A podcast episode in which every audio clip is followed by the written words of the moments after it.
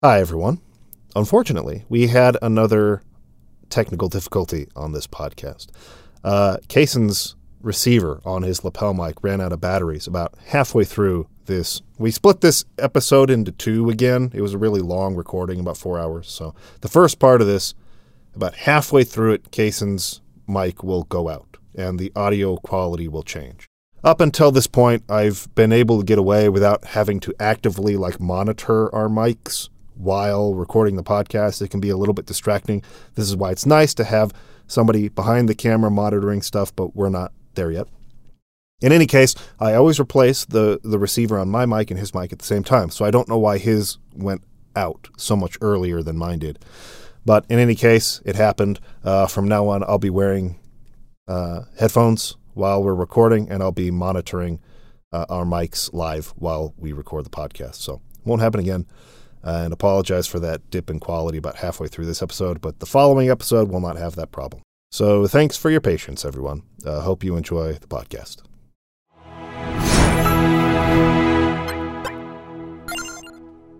Hi, everyone. Welcome back to the State of the Arc podcast. My name is Mike. My name's Kaysen. We're here to talk about Xenogears. But before we do that, Kaysen had a birthday. I did. Yesterday. Just correct? one one day ago. How was yeah. it? Was it good? It was a decent birthday. I've had better. Is it? You've had more beastly birthdays than this. Had this? more beastly. No, my granddad came up from Mississippi, and Yeah. that was fun. Uh, we he and I shared the same birthday actually. Oh, you have the same one? Yeah, me and my granddad. Because my brother has the same one too. Yes, and, and Sweet. I actually know a ton of people who have With my- October 6th? specifically that birthday. Yeah, the guy I just hired at um, where I work at, he's October 11th. Nice. pretty close. Nice. Um, and then, crazy thing, my grandfather's grandfather was also born on October 6th. So there's a weird kind of We need to do an investigation. synchronicity. We also all have the same middle name. How many people who watch this podcast were born on October 6th? Please, yes, raise your hand. Type six in the comments if you were born on October 6th. Six, just, just the number six. Just the it, number six. If you were born on October 6th. We'll see how many though. I people- appreciate it. Yep. Everybody, wish Case a happy birthday. Yeah. Uh, also, a reminder um, I don't bring this up a lot. I don't like to do it, but it is the truth. This podcast is financed on Patreon and Subscribestar. Of course. Um, we are on a weekly schedule because we went past uh, a goal that we had set up. Um, each month, uh, this is a, it's, it's something you expect. Each month, you know, it, it'll drop off a little bit. Yeah. So if you'd like to continue having the show be a weekly show, uh, and you appreciate what we're doing, and you like it, and you're a fan, and you watch every week, hit us up. Please take a look at our uh, Patreon and Subscribe Star pages. Uh, we appreciate the support. All right, now it's time to jump in. Okay. So we we left off right after getting into Solaris. Yeah. Like the first safe point, which is where Fei gets into like a little the honeybee pod or on accident. What do you call that? It's like a beehive. it's like a comb, a honeycomb yeah, it's like a six thing. He got he got inside of it because he wasn't Yeah. being careful, and it took off Yes. inside, and he got separated from uh, and uh, Ellie. Yeah. And he was like, "Oh no, I don't know where I am." And that save point that was right inside of that little pod is where we saved and left Yeah. off. So it's right as we enter Solaris. right in Solaris. And we ended this play session at the end of disc one. yep. So it covers kind of a lot. This will very likely be split into two episodes again, because while like what occurs in far as far as like playing the game probably could have been covered in one episode. There's Right. like almost an hour long cutscene of dialogue and talking about all kinds of stuff At the very end. that we're going to have to really focus on ex- uh, understanding, and that might have to be its own episode. So we'll see how it goes. But um, the first note that I took uh, today was that the introduction to Solaris I thought was really excellent. Like you, you come into like the third class, uh, what they call F block. And this is where like the third class citizens, which are the worker bees, we've, we've- Yeah, they've yeah. used that terminology before. before. These people are the ones, they're the workforce of Solaris. They basically do all of the grunt yeah, labor. they do everything. And they're basically like slave labor, Yeah. right? Um, and so you come in, and the first thing you see is a guy who's had it, being like, "I'm, I'm done. I'm not doing this anymore. Yes. Come on, like band together. We're we we're sick of this." and the guy just gets picked up and like dropped out Yeah. the bottom of like a what looks like a bottomless pit, but we just I guess drop him down to the surface, which would be, I mean, quite a fall. I mean, you're not surviving that. Although, based on what we learned a little bit later, it's surprising that they didn't take him to a different place. Yeah, for other for but other either way, this was more powerful because if they just took someone away, it's like, well, who knows where they put him? Right. They did. Oh, he needs to be re-educated, and then he'll come back after he's been more brainwashed or something. like, nope, this dude's- Instead, it's like, no, these people are a dime a dozen. They have no value, and we can kill them immediately. Um, and I didn't even think about the later stuff until you brought that up, where I'm like, oh, they shouldn't have. Technically, they shouldn't have done that. They Yeah. should have put him somewhere else. Yeah. But um, it was effective for the intro for the show. Yeah, for just scene. like first coming in and being like, okay, this is this is what we're dealing with here. But then Yeah. there is a guy who gets what they call rearranged, right? You you Yes. go into his pod and he's like all worried about it.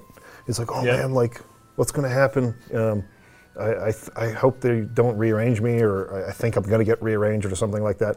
And as soon as you come out of the pod, you see it just gets taken out and just like taken somewhere else. yeah. And um, so it's like, oh my gosh, like what are they doing to these people? And then you meet up with a guy named Samson who Fei is shocked because he looks uh, just like um, his old pal uh, Timothy. Timothy, from, uh, that's my first Lahan. here. Yeah. He's like, Timothy? He's like, eh, I'm not Timothy. What are you talking about? I'm not Timothy. no, I don't know if it's it is Timothy, but he's been brainwashed, or No, I think Timothy is is dead for sure. I, thi- So I it think really he is has a different I person? thi- it's a different person, but I think that he has. He, I mean, he has a similar face and like hairstyle, but it, his the color of his hair is a little different. And anyways, so there's some subtle differences, but he just looks Timothy's like him. brother who was kidnapped Maybe. previously. Who knows? But what I really like about it is is he sets up like, all right, I've I've been like planning this uh, escape Yes. from the third class level for a while. Here's what I'm going to do. If you're, in, ju- you're just the guy. Yeah, we like just I- showed up, and he's I, like, I've, boom. I've got like the the fake IDs. I'm Yes. like all set to oh, go. he's set. He's not as set as he thought he was, but he's he's pretty set. and and that's what I really liked about it was he he speaks so confidently about it. Oh, He's like yeah, he's yeah, like, yeah. all right, if you're in, you're in. Like, come follow me. Yeah. And you go talk to Ellie first, which I'll talk about in a second. But then you go with Samson, and he tries to cross the little. Uh, I don't know what they call it. It's like it's like a terminal that um, checks your IDs. yeah, it would be the equivalent of a metal detector, but um, Yeah. instead of just beeping, It, it, uh, and it does like it does like a like you. a genetic scan yeah. um, or, or something like that. But there's a huge flaw in it in that if there are two people, it doesn't notice. Yeah. Which was funny. Very big. I wonder how what what's the limit to that defect? It could be that one, as long as one of It's- them's a it's- Solarian, you could have like twelve. It's a pretty over. it's a pretty ridiculous and silly uh, defect and, and convenience to let them get in. But I like It- it's that, showing the separation. It's genetic. Like there's Yeah. nothing you can do. Your genes aren't good enough. Yeah. And yeah, some people get promoted, that's fine. But for the most part, it's like you are here, you're not allowed here, and it has nothing to do with your work. It's all because you Yeah. have DNA that says a thing, and we don't like that thing, so you can't come over. Yeah. And Very then he, he steps on it and he just he just like it's just like really intense uh, yes. and a really good way of setting up. Well, I didn't like, the- expect that. The cruelty, the brutality, Yes, the absolutely. oppression. I figured he kind of was competent and knew what he was doing, and Yeah. Um, at the same time, these worker bee people, they don't have much to lose, I guess, which is why that other guy was like, "Hey, let's fight back. Like, what do we got to lose?" And he Mm. gets he gets killed, but it's like whatever. That's about as good as what he was doing, anyways. Um, but what I found just amazing was after watching that, Ellie's like, "Well, let's go on too." Yeah. And Fei's like, "Wait, why would we do this?" And she's like, "I don't know. If it doesn't work, we'll think of something." And I think Fei's response was, "That's something Bart would say." Yeah. and, uh, Fei, and Ellie's like, "Yeah, I guess so." And she just walks right on it, and I, I was kind of amazed at that. Yeah, she was um, being almost self-sacrificing again, which is part of Yes. her enneagram. Like, "I- I'll try it because I'm the only Sure. one who would be. If, if I'm still in the system, which I doubt, because I'm a traitor at this point, I'd be really surprised if I Yeah. was still allowed to do this. But if anyone can get through, it's going to be me.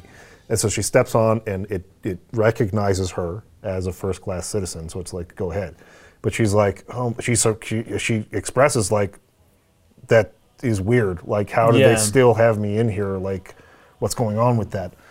And and Fei tries to suggest, oh, I guess like Gebler didn't uh, report it, or something like that. Oh, because they didn't want to look bad. Ramses that looks horrible already. He doesn't want to look worse by Yeah. saying, "Oh, but like, Ellie, who you gave me, she turned on me," and all this. I'm trying to remember how aware he would be. I guess he would because he fought us, and Ellie was on our side. yeah, well, he may not be, but Dominia certainly was, and Dominia's right there with. But Miang was trying to hide it from Ramses oh, earlier. you're right. I wonder how successful she But was. I don't think sh I don't think so because it, at there was a point after that I believe where Ellie came back right and um, and she like sabotaged the Yggdrasil's engine Yeah. and then after that scene we fought Ramses and Ellie was with us at Yeah, that point so sure. Ramses should know for sure. by then however I think you're right that he doesn't want to look worse than he already looks Right, and Miang. So you have the two people who lead Gebler. It's Ramses, but also you know Miang's like part of it too, and um, neither of them would have. They're both incentivized to not tell anyone. Yeah. Miang has her own reasons for Yeah. Mm-hmm. wanting to do whatever she's doing with Ellie, and then Ramses just really doesn't want to look bad.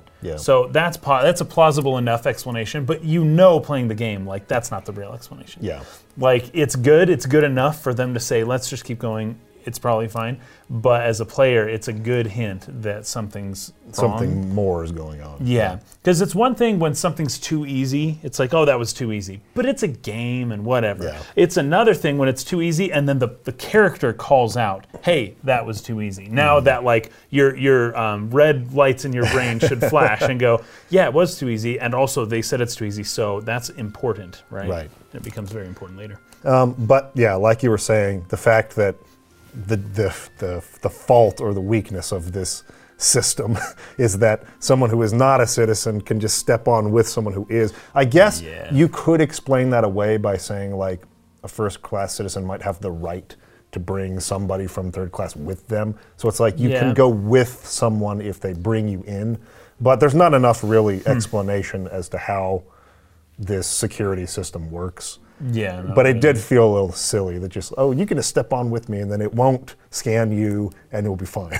Oh, okay. but all right. Yeah, that was fun. So you make your way from there um, up to the top uh, level, the, the higher, I think it's like more like the second class area, I would assume, Yeah. Um, into Entrenunk, which is the, Entrenunk, the yeah. capital of, uh, of Solaris, the capital city. My first note here is Solaris music sounds like a clown show. Uh, yeah, it's carnival music. But there's a festival, not festival, there's a meeting. What would you call it? There's a conf- conference. Uh, there's a thing happening. There's an like an announcement, Yeah. like um, like the the emperor is going to speak to the people, kind of a Right. thing. You But- need like tickets to get in to like. What this did for me specifically was uh, just really highlight and enunciate, specifically point out the difference between where the third class people are allowed to go and then the first class. Like third class, they're working their butts off, they're being killed, they're just like it's a mess, it sucks. You just step over one little green square barrier and it's literally a clown party where everyone's just like having a blast and everything's fine. Yeah. That's crazy. And and the music helps to highlight that difference. I didn't love the music, I really didn't. But It's, as- it's as- pretty grating after a while. no, yeah. But as a narrative tool, Yeah. it's good. It highlights the difference and it Yeah. shows that like, yeah, something's weird. These people are literally partying all the time. Yeah. That's it's weird. Well, and and there's something kind of unnerving in it too, um, in the sense, and maybe even something that highlights sort of the blind, like willful blindness and naivety of the people living there, Yeah. as to how their system is supported and Ellie exactly says what's that going on. she didn't on. know and she didn't want to know. Yeah, that, that- yes, Yeah. And there's willful blindness, willful ignorance, and hey, things are good. Don't and, and I the do system. think I do think the carnival music, in sort of this eerie way, kind of emphasizes so. that attitude Yeah, I think so. of so. just like living like that, and Yeah. it makes you into a clown too. I know you're a clown going about as if everything's normal. Like, are you kidding me? Yeah. But So I do I do think it works. yeah, thematically, Um, now there's one thing I wanted to bring up. I think I ended up saying this uh, earlier in the playthrough. I was I was asking about um, Entranunk, which is the when Citan and Sigurd were first telling us about Solaris. They mentioned the capital city, Entranunk, and I was like, that's Yeah. got to be a reference to something that sounds like it is. Well, I hear Ankh. The Ankh, that's Egyptian, right? So I'm thinking like that sounds Egyptian to me. Yeah, and so what uh, people commented about was that it was a like a an incorrect transliteration back into English from Japanese, which from Japanese they were trying to say. You know what's Which though? happens a lot in this. The Japanese got it right though, Yes. because a lot of times I forgive it when it's like, oh, the Japanese and ha- trying to figure out what it is in English is difficult, Yeah. right, based on how they're pronouncing it. They, if you Romanize the Japanese, you get the exact spelling Yeah. of this word in English. It And should so he changed it to something completely yeah, different. it should be Etemenanki, Etemenanki. right? Yeah. Instead of entrononk. So that's what it's referencing. Yeah. But this is um, a, a ziggurat dedicated to Marduk in the ancient city of Yeah, Babylon. Marduk, and Marduk, was the the top god of the pantheon of Babylonian gods. Yeah. So uh, this is again another reference to Tower of Babel kind Yeah. of stuff. That seems so. This is like another Tower of Babel. So Yes. their last one broke, but they made a new one. Well, you have they like just keep doing this over and over. because you you saw that in the opening movie with the Eldridge ship, Hmm. right? Right. The ship itself was dabbling in things uh, in Yes. terms of its technology, where it was trying to Yeah. challenge God in Yes. a way, right? Which is a, a Working that which an archetype of the Tower of Babel. Yes, And it's exactly, like then it, it gets destroyed and it gets in yeah. by God in you know because it challenged God. And Solaris in many ways is doing the same thing. The way that they are playing God in this world, and so Etemenanki or Entronach, the capital city, is uh, is a reference to Tower of Babel again, where they are trying to Yeah. dabble in things that they should not. Right? and great is the fall thereof. Once again, once again. Also, I didn't realize this at the time, but um, after playing more of this game, I'm realizing that initial scene, that cutscene that plays at the very beginning of the game, the animated one, um, has parallels with. Um, well, there's a reason I didn't make this parallel, but it, it seems to be a lot uh, more similar to Noah's Ark yeah. and that ends up being a Tower of Babel, but began as an ark kind Yeah. of thing. Because they talk about building an ark and stuff, the Gazel do. Yes. And so I just I had missed that earlier, but that's because the whole thing breaks and Noah's Ark didn't break. so, but that's that kind of it seems to me that that's what that may have been, and that's what they're Yeah. trying to do again. They're trying to build an ark so that they can. And there, there's some good uh, imagery there. Yeah. There's a whole your ark can very easily turn into a Tower of Babel, depending on what you're doing. If are you hearkening to God or are you like Challenging God, Yeah, then exactly. your ark may come crashing down. Yeah, so, um, anyways, all the stuff that we learn about what Solaris is doing in this section of the game really harken to that archetype of Tower of Babel. They Yeah. Are, they, in some ways, they've convinced themselves or they believe that they are trying to be one with God or that they're in league with God. Yeah. But um, what they're doing to people, like the, the experimentation, the levels of which they're doing that uh, with the lambs, is certainly um, kind of flips the table on that. They're trying to play God in many ways. Yeah. So good stuff. Well, and Emperor Cain, Cain being the first of, well, I guess Adam and Eve would have been the first to challenge God, but between Cain and Abel, Cain was the one who Yeah. was yeah, in opposition to God, and Yep. he's the leader of it. Etemenanki. Anyways, it's Yeah. pretty great.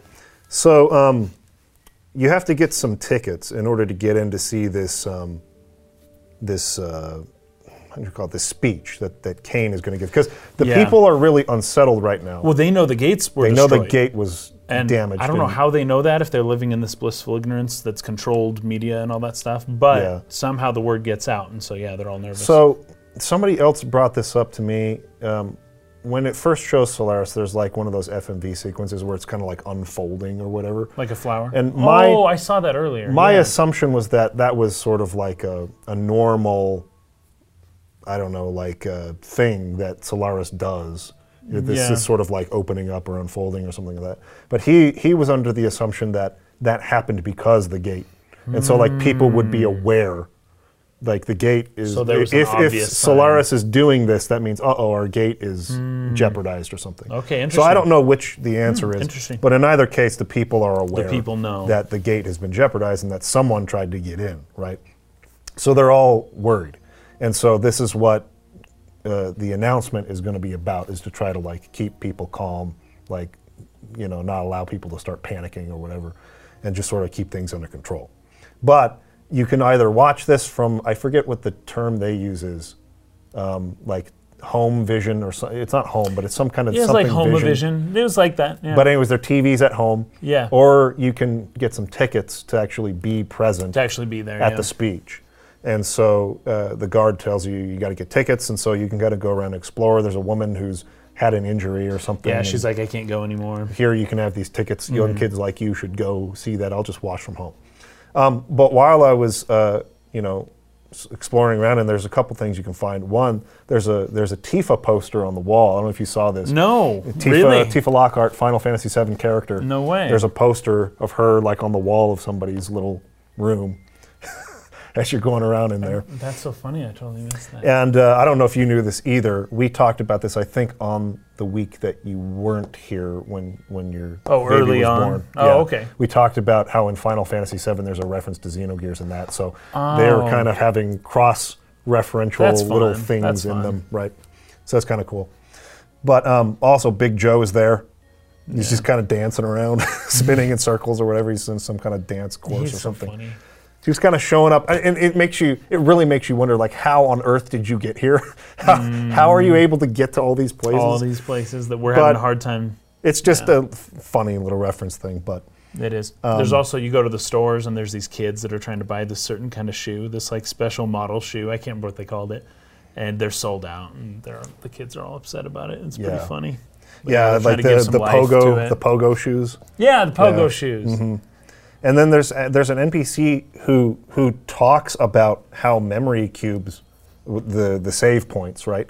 How they send data to central control, so they're Mm, yeah. aware They here in. Solaris that when they use that, like they're being surveilled. yeah, but they can't not use it, I guess. Yeah. There, there's some uh, 1984 kind of stuff going Yeah. on here. I also noticed some Fahrenheit 451. If you guys have read that book, that's the book burning thing, Mm-hmm. right, from however long ago. Um, the idea of homovision, which is from Fahrenheit Oh, yeah. 451, where they people their entire wall was a TV. Yep. And then you get two, three, four walls, and there's this one woman in Fahrenheit 451. Now she has three wall TVs, and she's so excited to get her fourth because then it'll be complete, immersion. You know, Yeah. it'll be like a perfect experience.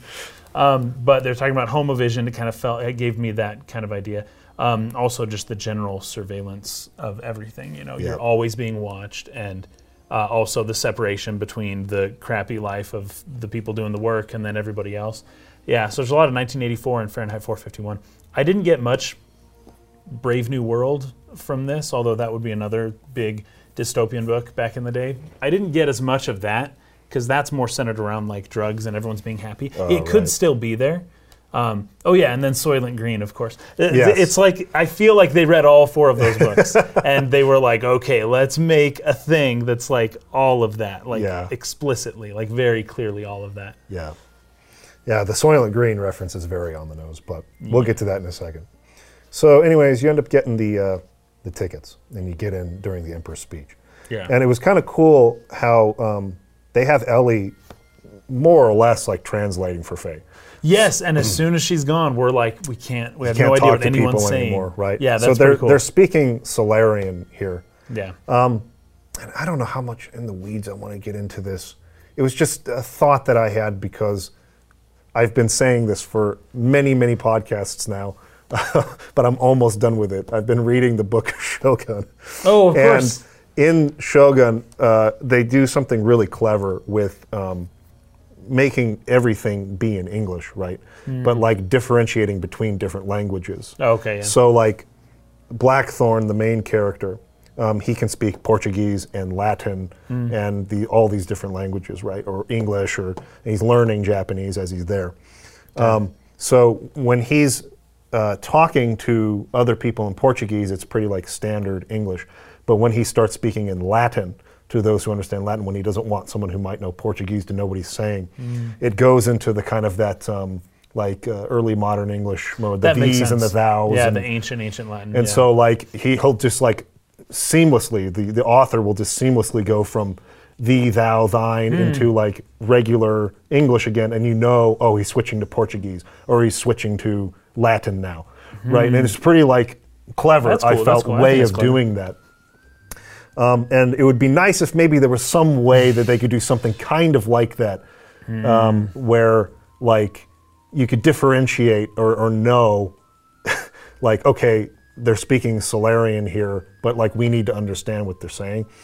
Um, Yeah, because I didn't get that for a while. It, it wasn't until Ellie. I, th- I think she does mention, "Do you She want me to translate, "I'll translate for for you?" you, yeah. Right. But then you just- It isn't until Fei is alone that you like. Oh, okay. Like, yeah, you know, they're speaking Solarian. that you here. realize that you don't know what anyone's saying, and that's um interesting. Yeah, but it's like Samson, as, as Samson you're definitely spoke our language. yeah as you're going around. That's true actually, because those are lambs, I would guess, who have been Yeah, yeah. abducted, and think Fei would be able to talk to them.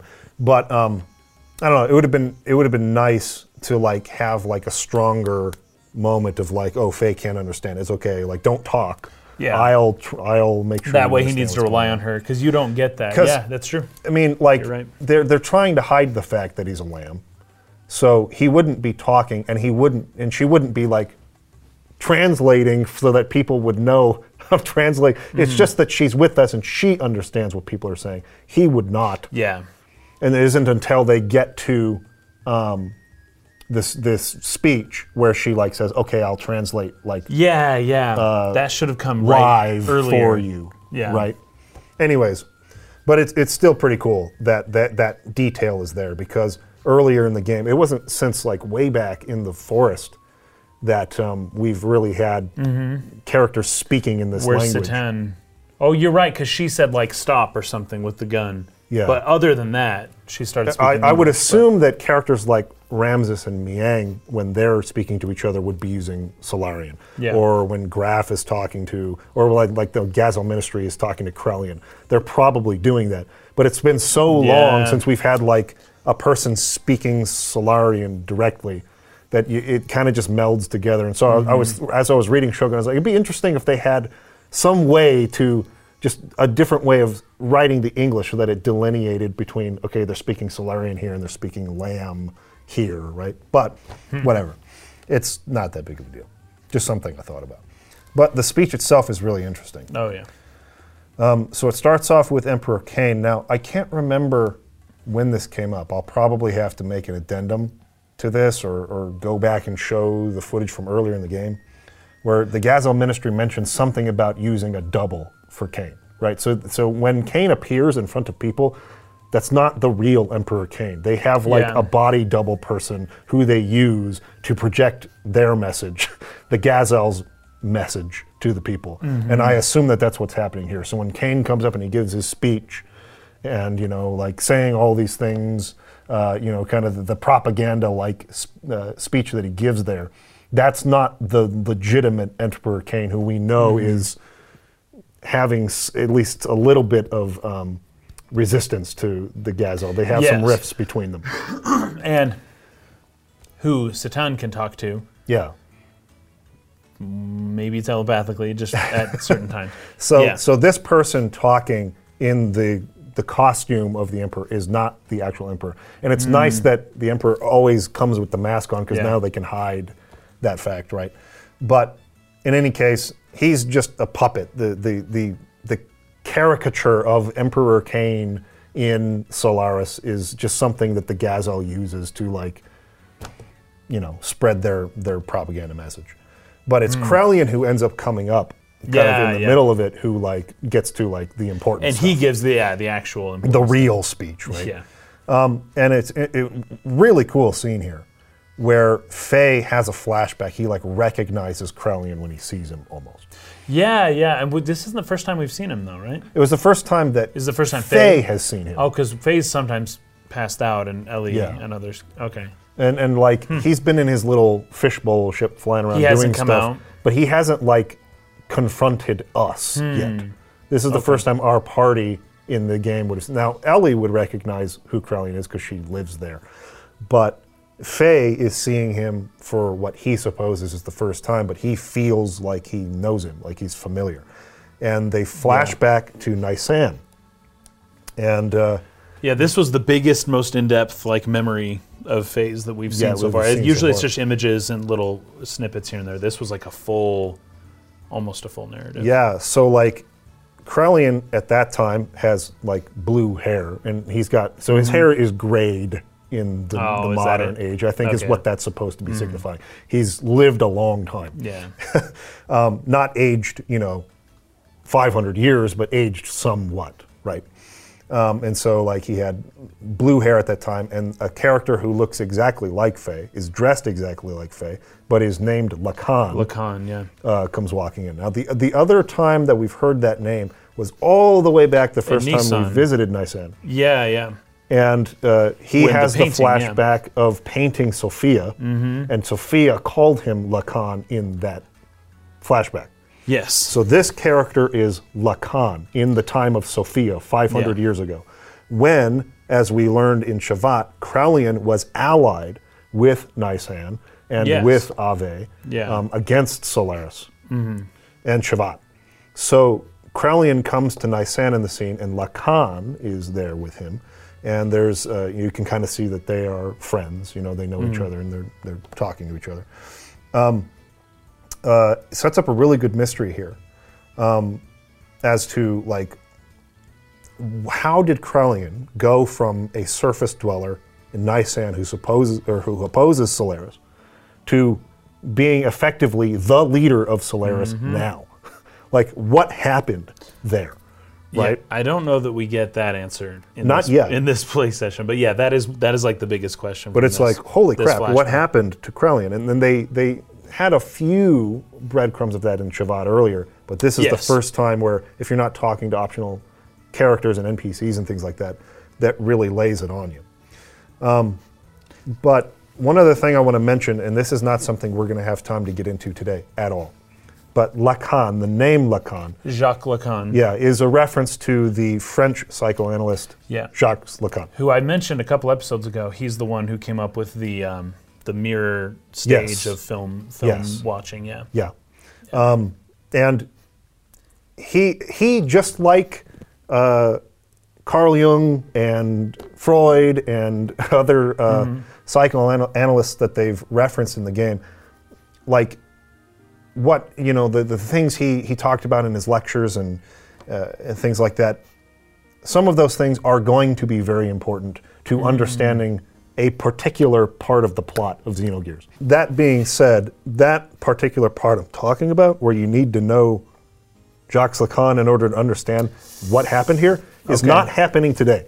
Okay. So they're saving that for later because that's going to be a whole big thing. but, But just be aware I that uh, it's not like necessarily a bad idea to familiarize yourself a little bit with, Okay. you know, what Le- Lacan taught, what he thought.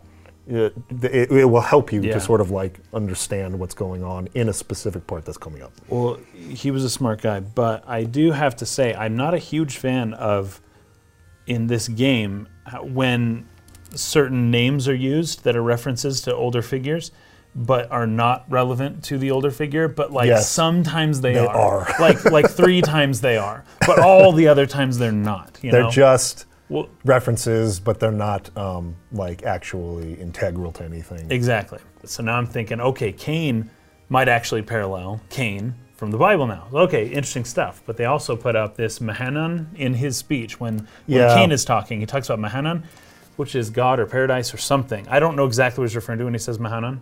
We'll get but- into that because, yeah. Well, but I do know that Cain is dubbed the Master Mahan in Genesis. They call him Master Mahan. And Mahan means, it's an Egyptian word, ancient Egyptian, but it means snake or it means coil. But Mahan was the, the snake god, right, of ancient Egypt.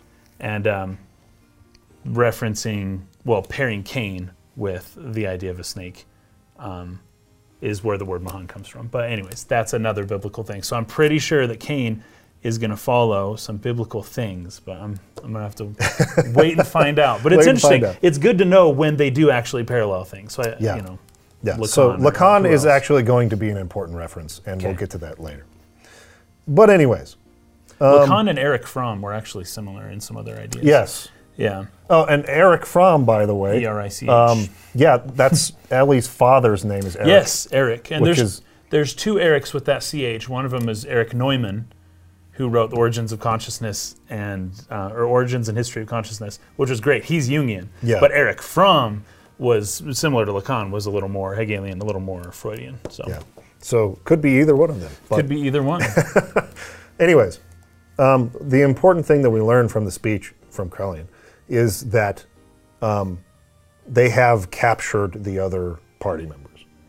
Um, so they have Bart and they have Maria and they have uh, Billy and all of them, right? They, they have him captured. And so Fei starts freaking out. And he's like, oh, he's not being aware of himself. He's not. Yes, but previously he had looked at Ellie and said, "Hey, Ellie, are you okay?" And she's like, "Oh, yeah, I'm fine. Nothing. Like we're good." But that's weird because she was supposed to be translating. yeah. I don't know. Whatever. Um, and then we start freaking out. That makes me think she was having her own flashback for a moment there, Maybe. And maybe that's the reason we even noticed was she stopped translating. We're like, "What's your deal?" Yeah. So then we start having a flashback, and I think there's probably a connection between us and, and Ellie there. Yeah. But uh, he starts to forget himself. He starts shouting a little bit. Obviously, he would not be shouting in Solarian. Oh. He'd be shouting in lamb language. Oh my gosh. it's so. As if the fact that Ellie's sitting there translating to him in the back of everybody who should understand this isn't enough of a giveaway that Yeah. he starts shouting. Um, there's one other thing, though. There's a person within Krelian's past and phase, well, Lacan's past. Lacan. Lacan's present, well, at the time. Um, anyways, is named Melchior, right? Yes, that's right. That's right. and that's and right. that Melchior was um, was Krelian's like uh, Mentor master, mentor, Yeah. yeah. And uh, Melchior is The he- third wise Hebrew. It's a comment, yes, but is a, it's a combination of Melech means king and Ur means light. So Mel- Melchior is Melchior, the king of light.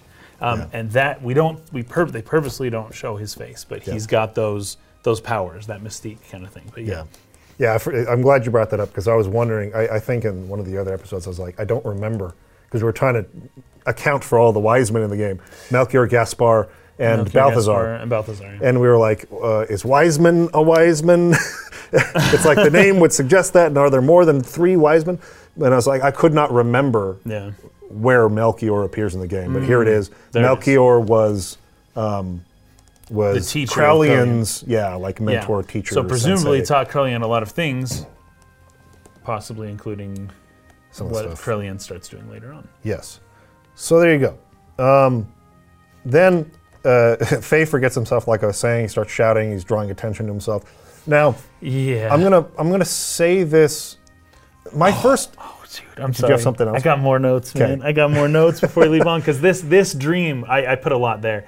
Uh, the he at the very last words of the dream, as he's talking to Melchior, and Lacan is present. He says, "So even even Mother Sophia could dot dot dot dot," and it's something about this new technology that's going to help people, and it's the it's the thing that Emeralda was Oh, made in. yes, the- right? the That nanotechnology. Krelian made that, it seems, and um, that this was going to help people. It could even help Sophia, is what he says. This Ah. could even even Sophia dot dot dot. And I, even- I looked up the Japanese, same kind of thing. It's just uh, as for Sophia dot dot dot dot, and that's it.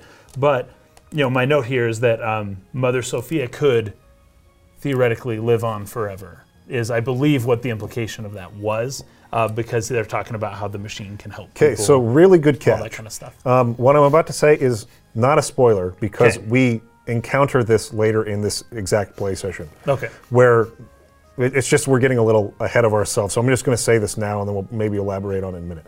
Krelian is like a molecular biologist.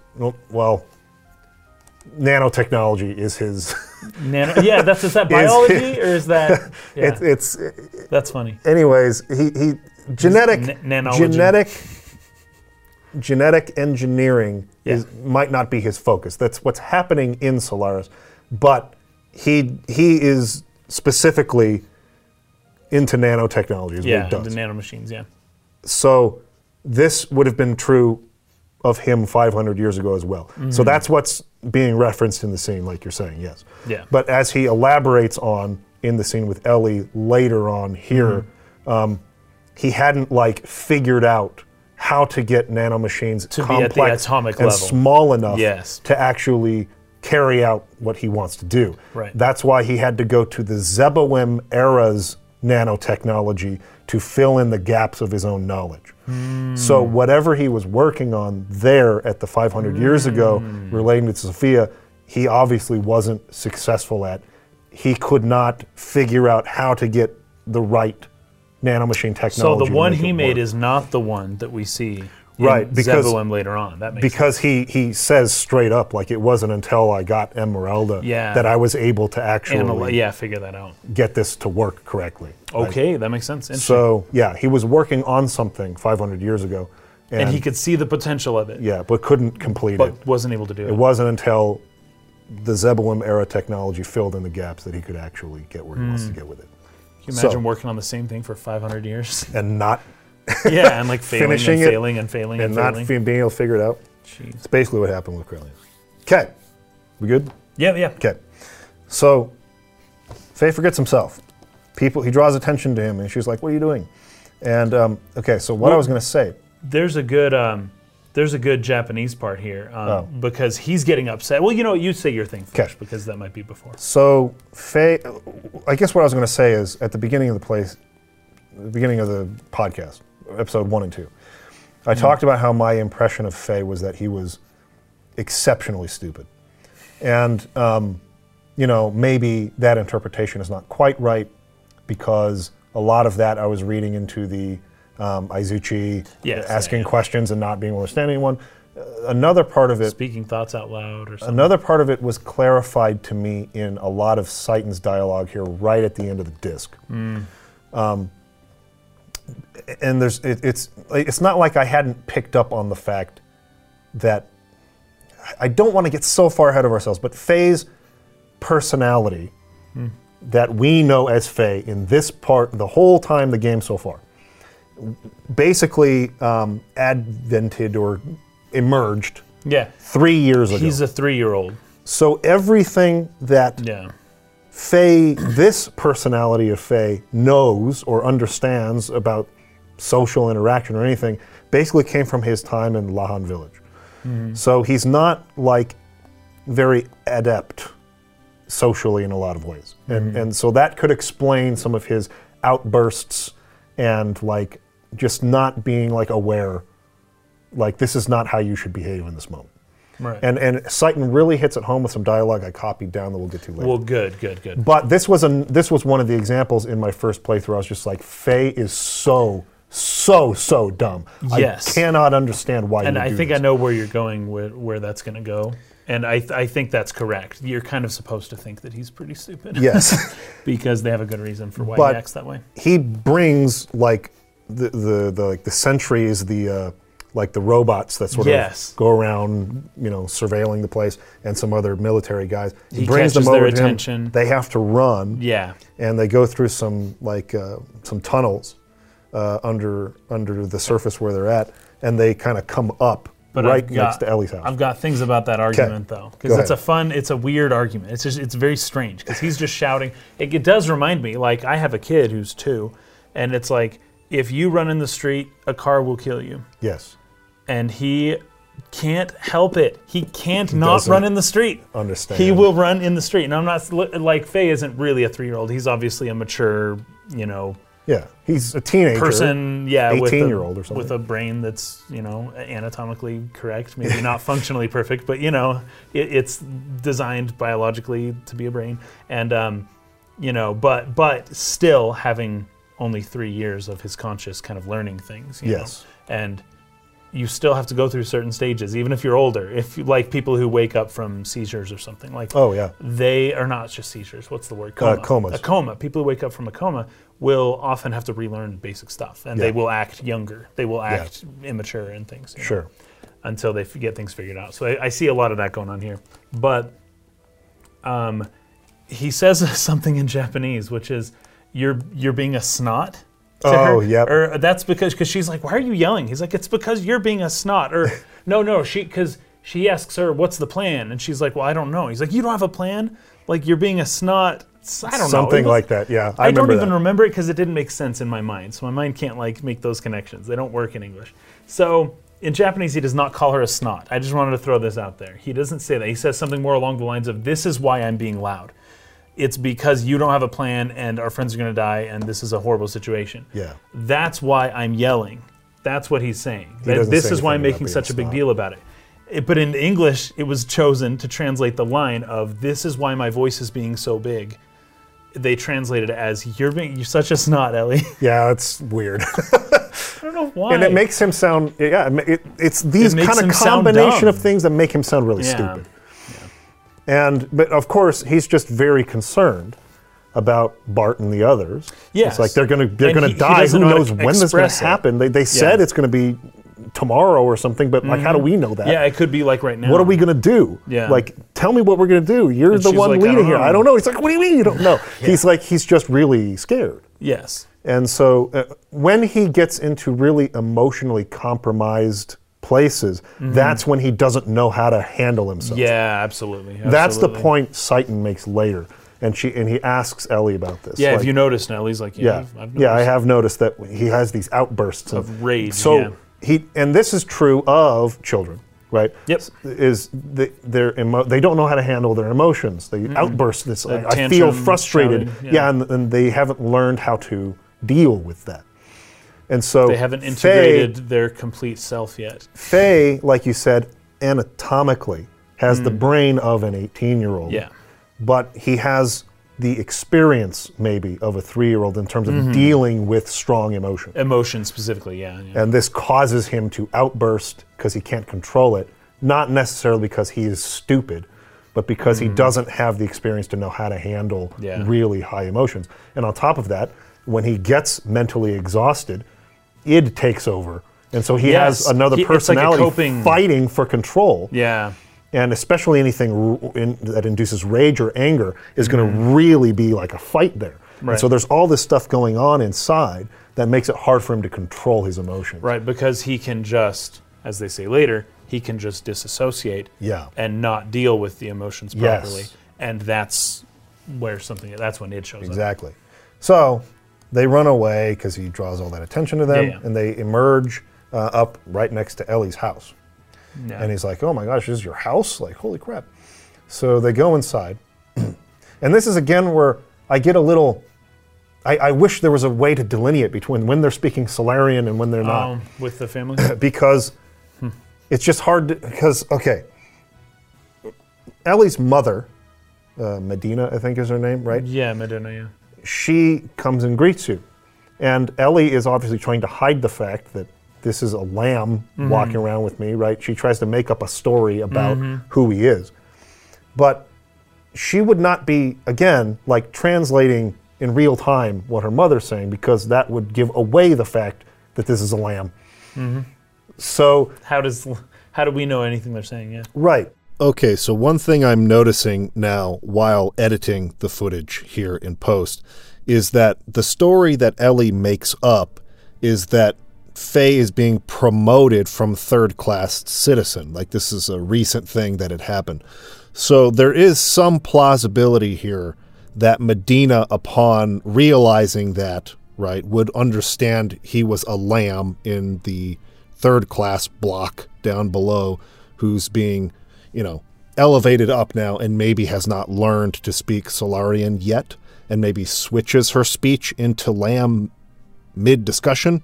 But we will continue to sort of um, go back and forth on, oh, did she, does Medina speak lamb regularly or not in the home? We'll get into that more, but I just noticed as I was editing the footage in that sh- that Ellie does mention that he was a third class citizen. He's being promoted, and so maybe then Medina would recognize that and switch into Solarian, and then you know Fei would be able to understand what she's saying. Anyways, just something I wanted to add into this. So Medina asks Fei a question directly, and I forgot to copy down what it is. But he doesn't know how to respond. He actually says no. She she asks like to confirm what Ellie's doing, And he's he like, says uh, no. No. Um, And this is why. I'm a little confused because it's like he wouldn't even understand the question if it was Solarian yeah. at all. If Medina is not speaking Solarian, she's speaking Lamb, I also question why. It does uh, that seems weird Mm-hmm. Yeah, to me. that I don't know why. I mean, now Yeah.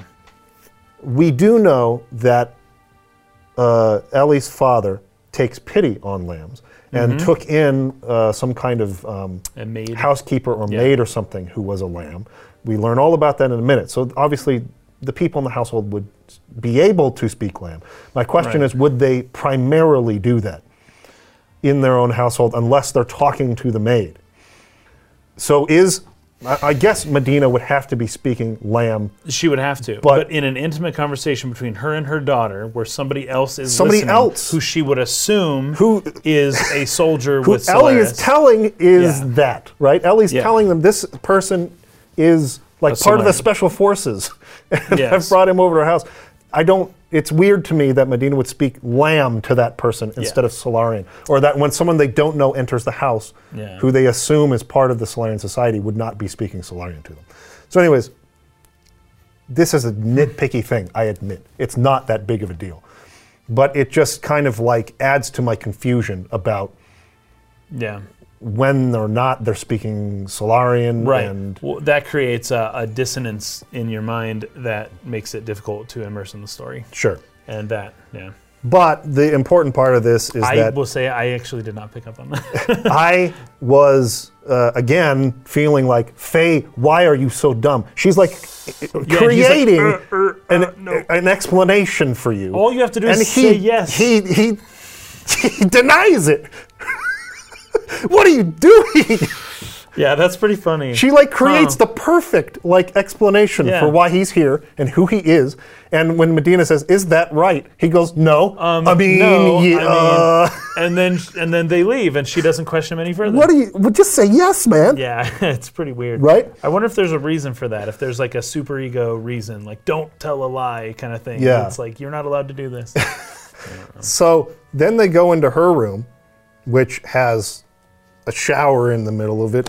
It's actually kind of funny.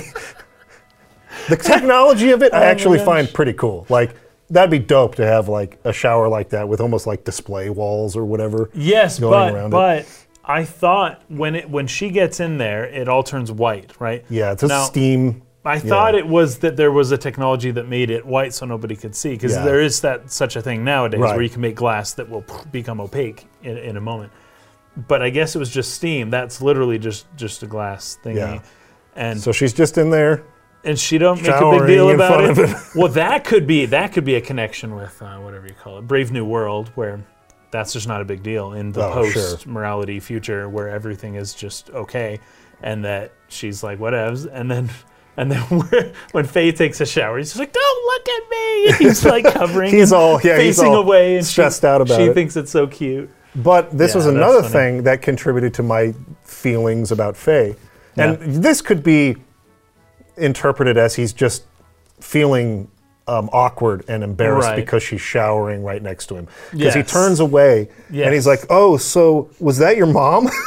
Yeah, she's pretty. Yeah, that was. it's just like, of course, that's. Now, again, I don't, under, No, but I the- don't know whether or not he understood what she was saying because if she's speaking Solarian, then maybe he could be confused about who that was. his answer would make sense when he goes, um, no, or uh, that. His answer Yeah. makes sense if he didn't understand the question. Yeah. which may be that They, that wasn't obvious. If he didn't understand the conversation happening between Ellie and her mother, that would be, oh, who was that person? Was that your mom? But if he does understand it, clear. and they're all speaking lamb, he looks really dumb. Having just talked with her mother, he, she addressed her as "Hi, She did. mother." The first thing she says when she walks in. that makes me think that he didn't understand it, so he didn't Yeah. know what she was saying. But Right. they, they that wasn't they didn't do a great job of that within that scene immediately. But I guess they're trying to make up for it afterwards. Like, oh, he didn't know what they were saying, and they are trying to hammer home the idea that Ellie considers this to be her mother, despite the knowledge, The rumor. that she well, the rumor, sure, that that is not technically her her real mother. Yeah. But she won't. If you ask her, she'll say, "Yeah, that's my mom," and I no, have- no more. I have no a lot further. of questions on this too I because know, me too. Is it the maid? Is it the maid? Is that it? Well- because because that Okay, wouldn't fly so in my on.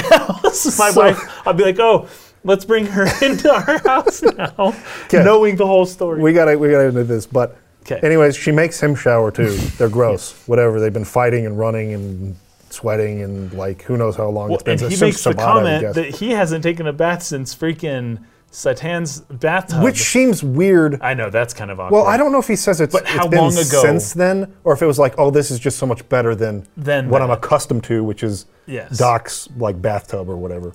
I guess he goes to take a bath at But Doc's I would, I would, I would have to assume while they're in Shevat that Oh, that they, they bathed.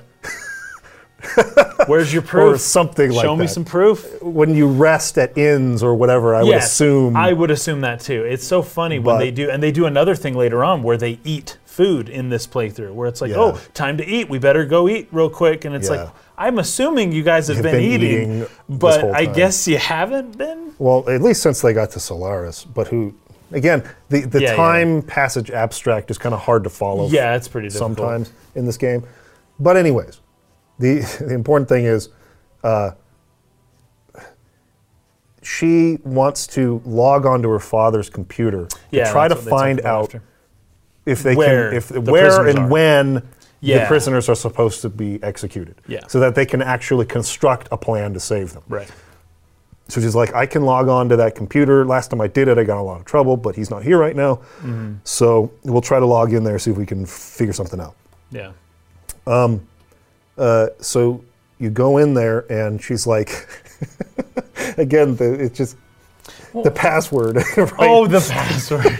Maybe it's my name. it's, it's got to be something Maybe related to me. name It's my name backwards. backwards. Oh, Well, there it is. But there is. I did notice a thing. Her name sounds interesting backwards. Um, oh, yes. I'm, oh, nice Elhaym, catch. Uh, Mia. Mia. Nice it, no, catch. Because I thought my thought was Mia. Well, just understanding languages. Actually, there's a specific thing in Korean when being translated over to Japanese. The ng sound often becomes an l sound. Yes. In the Japanese. Anyways, but I was like mi, mi, miali, miali, whatever. that is something like that. That is an astonishing good catch on your part. but it sounds a little bit like like Miang's name. And so, anyways, I just kind of thought of that. I was like, oh, whoa, what Okay. the fetch? And it kind of made me go through every character's name backwards. I was like, are there other like reverse coded Oh, reverse things coded here? things, just yeah. assuming it could totally be an accident, but I know that the word El Haim is is weird anyways. And I know they say Eliam, but once I saw it, L L L H Y M. Is that it? L E L H A Y A M. Y M. That's Hebrew. Yeah. It, it um, means what does it mean? Love. Chaim. Chaim means love. Something like that. Hold on. Let me. Look that up. Because I actually did look this up, but now I am. Um, while you're doing that, though, as we know, many of the names here were not correctly transliterated. yes, So I know. Miang, have you looked at what Miang's Life. name is in Japanese? So it means life. Miang's so so name. so Haim means yeah, Chaim means life. El Chaim means the life. I said love, but whatever. El Chaim, yeah, Chaim is life. And that was Gene Simmons' real name is Chaim. Oh, it's yeah. actually a common name in Yeah. Israel, Chaim. But um, yeah, it means life. Anyway, so I looked at that and I was like, that's funny because it's German, but her name is is Hebrew, and that maybe gives some insight into her nature being a little different from all the other Solarians, you know, Okay. who are like more German, I guess, like Eric Oh. with a ch. Hold on, there was one thing But I forgot to mention here. Hebrew. Okay. What? So before she showers and everything like that, maybe I'll go back and edit this in the Okay. right place. Um, she mentions the rumor because because he he comments when he's talking about your mother like you don't look like her, or I guess she is showering when this is happening. Anyways, he's mentioning like was that your mother? She's pretty, but then uh, he's like you don't really look like her, right? Yes. And she's like, "Haven't you noticed? that's- my yeah. skin, my hair, and my eyes Yeah. are all different." I Right. did not notice that because her skin was just about the same color as everyone else. Seems else's. white to me. I don't notice much about her eyes. Are they green? Her eyes green? I think they're blue, aren't they? Are they blue? Or is, is the Let's other look at her, Ellie real quick. the other Solarians don't have blue eyes? Um, hold on. Uh, Because I've noticed a blonde hair kind of thing going on, but um, yeah, I think she got blue eyes. as far as I can tell, They, they, they, a lot of them do have blonde hair, though. Yeah, I mean, both of her parents have blonde hair, right? so um, Whatever. Anyways, her eyes are blue. I got Miang's name too. Her eyes are blue, but what's her like? What's her? Um, what are normal? She says, "Haven't you noticed So the let's difference between me and see. other Solarians?" Now the thing is, you don't get very many character portraits of the other Solarians. Yeah. they're just text boxes. Well, I think- but So her he's, father, He's got like her father's got brown eyes, Eyes. and blonde hair. I get the Blonde blonde hair. thing. Uh, here's Medina, mother. She's got like very almost gray. But Like, they're, the gray is kind of bluish. I would just say that I blonde wouldn't look at Eliam and think, "Oh, Oh, you're so you're- different from all the others. Like you're a different race or I, something, I, I right. would not have thought that. And her skin is either. no different from all the others, so I don't get where she was going there. Agreed. However, she's supposed to be pointing out the fact that she's different. She has a, she has different features from purebred Solarians. That's uh, what you're supposed to take from that. The Yeah. fact that she's raised as a purebred, but she has character traits, hair color, things like that, that are not part of the genetic line of purebred Solarians. Yeah, and that it's like, haven't you noticed that? Well, no, haven't haven't Solarius no Solaria and Sol- Solar- Solaris, Solaris haven't noticed. they noticed that you don't belong? Right. Like it's it's kind of interesting. But the, the rumor that Dominia um, referenced earlier about her not being purebred, that she was actually a lamb, she says something about some rumor, right? Dominia when she was fighting us. Yes. Ellie seems to think that it's true. Hmm. Ellie seems here to confirm that she believes that it's true. Her Hmm. father took in some kind of maid or, or house worker or something, Yeah. and that that was Ellie's real mother. Now, admittedly, in this scene, they do not go into the kind of detail to where you would be able to make out precisely decide. what happened yes, that is true. not even just is she really Medina's child or not, but even like, wait, if she's not, how how could that have happened, and how would that work in the family household? And Yeah, it's kinda weird. it- there, there's so many questions that Yeah. open up that they don't even attempt to answer. So part of me is like, okay, um, just like anyone else, the neighbors or whatever, you know, we're just kind of left in the dark on this, and it's Right. left ambiguous on purpose. But um, when Ellie goes into the computer, right? And her name backwards, stupid. Absolutely would never happen for a top brass military guy to have a freaking password like that. I know. My gosh. My gosh. But whatever, we'll throw that aside. Um, she finds out where they're being kept, all the details they, they, they need to get their plan. But he comes back home in the middle of it. So as they're on the computer, Eric Yeah. Von Houten, her father, comes back and he's like, What are you doing? I told you not to touch that. Who is this strange person? He calls in some security like right away to like come take care of this. She's like, No, no, stop, like don't do that. Um, but in the middle of their argument, so Ellie's trying to convince him to call it off, and he's like, "No, I don't trust this person. I don't know what you're doing. Yeah. Like this, I told you to stay away from that. I can't let this go." he's just gonna kill us. He pulls out. He a pulls gun. out a gun. and He's got to. She jumps in front. She yeah. jumps in front, and so like there's this big Yeah. struggle between father daughter there. In the midst of that argument, she blurts out, "I'm not really." Uh, uh, a Solarian myself. I'm half a lamb, so why don't you kill me too, or something like that Right.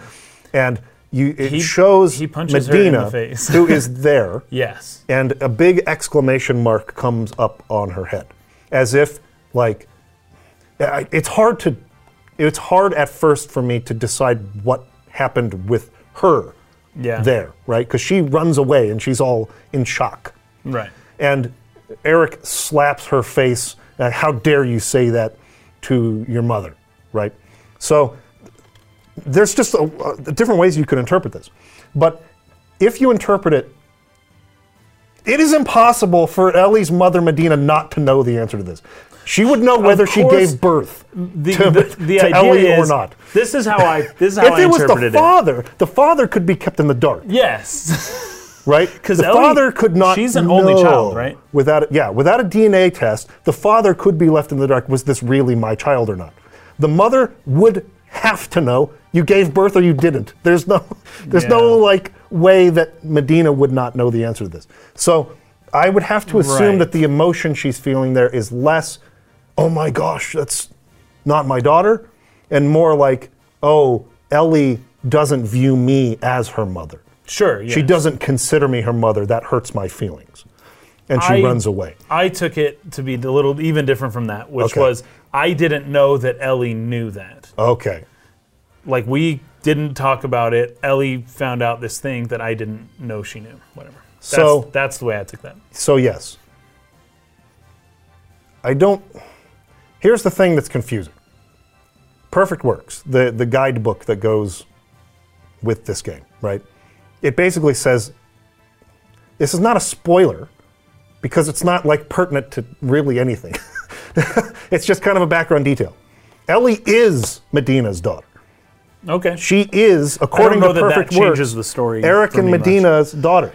She really is. Hmm. So the fact that she looks different is Just something co- else. Coincidence. well, it, that is related genetics. to what we're going to well, start well, learning about she's secretly the Sophia character, right? And the, so the antitype. She's the Right, antitype. Right. And so that makes, but okay, that makes sense. But she looks like the past antitype, whereas Well, no, because Fei looks like Lacan, and he's the contact. despite id being the one who, as we find out in this playthrough, it is the one who was the person, um, not Fei so much. Fei, Fei took over id's body rather than the other way around. Well, hold on. Hold on. We're going to get all into Okay. that too, because Okay. that could be very hard to But, understand. but I feel as like that might be relevant in some way here But because Ellie has a similar thing going on. Okay. Ellie looks different because she's the antitype, not because she's the daughter of the, the housemaid or whatever. That makes sense, yeah. but she came to assume she was because Right. she doesn't know anything about what the antitype is. Right. But I look different than my parents. This makes no sense. Sure. And then Dominia So- kind of gave her a seed of Yeah. maybe that's So true. So I think what your interpretation was is probably pretty close to the truth. Medina didn't know that Ellie knew, or she's hurt. Also, in part, that Ellie does not consider her to be her real mother when she actually is. That like pains her, and so she runs out. Yeah, that would suck. yeah, That would maybe be the worst thing ever. That's crazy. yeah. And, and how long has my daughter not thought that I was Mm-hmm. her real mother? How Yeah. how long has this been going on that she's believed this or whatever when it's not even the truth right so that's what's happening there eric gets pissed and is eventually convinced to let Fei go No, I, I'm not a fan of how that that happens because he's saying, okay, because Ellie's like, no, I brought him here. This is this is fine. This is my idea. Yeah. Um, but uh, Eric is like, well, I don't care what you say. I'm going to kill him because what you're doing, you shouldn't be doing. And let's blame it on him and just like get on with our lives. Like, Yeah. let's just, he's our perfect scapegoat. We don't need to like complicate things. Like, if we kill him, then we're good. And that shows some of Eric's maybe more conflicted, well, the way he rationalizes what he himself does or has done in the past. Um, but Ellie shows up, insults the mother. Eric slaps Ellie, and then we get in. We get into a mother-father domestic abuse situation, saying th- he was going to kill us. Yet we now step over and say, "Don't hit your daughter! Like, don't do that." Yeah. I'll turn myself in. Everything's fine. And then he changes his heart. I don't. I don't get when or where Eric changed his heart changes his mind other than that Ellie stepped in front of the bullet for us, and then we stepped in for her. it's like oh maybe and this he's guy like, they both like each other, and not so a bad guy necessarily right, he'll take a bullet for her, and she'll take a bullet for him. still Should I really? not necessarily kill- the most convincing thing for a top brass military guy of solaris to do I know it makes no sense. However, it makes no sense. there is an element to his character where he is sympathetic to Lamb, yes, absolutely. where he knows what Solaris is doing is wrong. And so I could kind of see, like, okay, he, he doesn't have a prejudice against Lambs. So it's not that. He thought he was suspicious and he was like spying on him, but he mm. knows that, like, what Solaris is doing is super shady. And his daughter is like willing to die for this person, and in return to Yeah, that, that the- the guy is willing willing to to- die for her Yeah. maybe maybe That's I've got this wrong. Right. That's enough just there. It's not the words though. Yeah. It's the general the way the scene plays out. The words not convincing in the slightest. I wouldn't say. as to like, okay, you can go now. Like I'm willing to risk everything for you. Yeah. But the scenario of the scene it it it makes sense more or less given given that kind of stuff. Yeah. I, I will say too, it's so funny that um, just like Selphie in Final Fantasy VIII, Ellie is the most elite Navy SEAL in the world, and she comes home with this boy, and she's like, "Oh, he's a soldier," and then they go to her bedroom, and they just they're chilling in her bedroom, and the mom's Taking like, showers "Whatever," and stuff. and like, "Oh, my dad hates it when I get on his computer." Oh, dad, oh, he, I got caught using my dad's computer. oh man. Now I think there might be something to that though, because um, he uh, Eric is not proud of what he does or what Yeah. he has done for work, and wanting to hide that from his daughter makes sense, right? Yeah. So he w- would be really hard on her, like, don't get on my computer. Yeah. But but the fact that she's a Navy SEAL living at home, bringing boys back, and the parents, you know, it's it's it's a funny situation, funny situation to be in. But they're still they're still teenagers. So Here's you what it is. It's, it's, of it's, uh, it's an anime. You know, Yeah, yeah. it's shown in And then the, the dad hit, hitting the daughter, who's literally the most powerful Navy SEAL. and he's just like, How dare you slap? Okay. Pretty so, a- a- anyways, he lets Fei go, Yes. and he like shoots out the window and lets him escape. And so he's going to kind of cover for this, right? When the when the the security gets here. Um, but Fei is running around by himself, like trying to figure out where to go. He does not speak Solari, and if you try to talk to NPCs and stuff, he doesn't. He can't understand Yeah, what they're it's saying. like ampersands and Yeah, asterisks. it's like it's like all jumbled up, and he can't Yeah. he can't understand what anyone's saying. He's like, oh, where do I go? He's running through, and then he's going back down, like towards like the where that security checkpoint is that disintegrates people, and a guard stops him. He's like, Mm-hmm. hey, you, like, come with me, kind of thing. And then Citan, you know, pops out of it. Yes, of right? course. It's like it's me, uh, you know. Hey, didn't Um, you notice? Yeah. So um, this is really interesting to me. Um, and this is where this part, like this part of the story, starts to lead up to probably my favorite part of the whole game. And from here, it just like ramps This up was a good- to like this was an just intense- the coolest fetching Yeah. uh, twist slash untwist slash like what's really going on here slash all this dialogue to just unpack. Yeah. It is so awesome. This is my favorite part of Xenogears. Like it's not close. It was really cool. After freaking love by this. the by the very end of disc one, when it said insert disc two, I was like, that was a ride, man. That was that was a roller coaster, and it was pretty cool. It was like very very. This is like cool. what everything we've done so far has built up to, and it's just paid off so magnificently. It's Yeah. so awesome. So, Citan, I love this, is going to help him get through the security, right? Because Yeah. Citan was uh, a Solarian of higher rank. He was in the military. They go across, and Fei, this is speaking to some of his more intelligent side, his observant Mm-hmm. yeah, yeah. side, right? He, the fact that he's not stupid. He's like, wait a minute, Doc. How on earth did you do that? Yeah. you haven't been in the military of Solaris forever. And, and he really struggles to explain it. He for gets, the first time, like he ever. did not have an answer to this, and he was caught Yeah. and he did not know what to say. Yeah. And it's the first time we've, well, maybe the second time, uh, but the first time in a really serious situation like this where he didn't have the ability to uh, deceive the way that he had Yeah. been doing before. Which is so funny because it's like the the machine reads your your literal DNA and your genetics. Like you Yeah. can't you are a thing or you aren't a thing. Yeah. Like you can't just weasel around that. Like oh maybe it had a defect. You have to either be first class citizen Yeah. or a member of the military to go through that thing. And he's like, You are neither of those things currently. What's going on here? And he says, uh, Well, that is p- probably they have not deleted my ID from the days that I was in the military and it's still stored in the databank. What twenty years? ago? My house Solaris monitors are sloppy. and he tries to laugh it off, and it's like, Okay, Right. I was really suspicious of you before. Now I know something's going on. clearly, clearly. I know something's going on now. Oh crap! What's gonna happen? Right? This is the when I was first playing. it, I was like, oh, Yeah. crap. Citan's gonna betray us, dude. What's gonna happen? No. What's he gonna do? I know, me too. It's like it's not a question of if, it's a question of when and how, Yeah. how bad is it going to be? yeah. And I was, I was like, oh, fetch! This is gonna be it. This is gonna be the drop the floor from underneath the audience moment. And I was just like really kind of terrified at this point.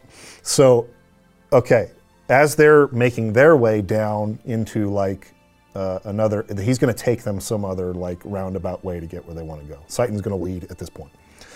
Um, but Ellie comes back. She comes running back, and she she is going to Oh, join once up we're with like you. Mm-hmm. going underground kind of thing. Yeah.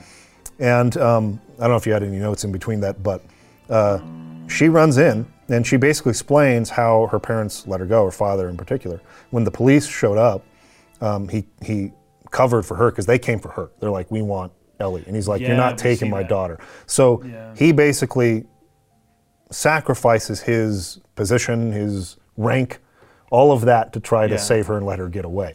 Uh, before that, though, there's a really good scene where Medina comes in and talks to Ellie while she's crying in a room, Mm-hmm.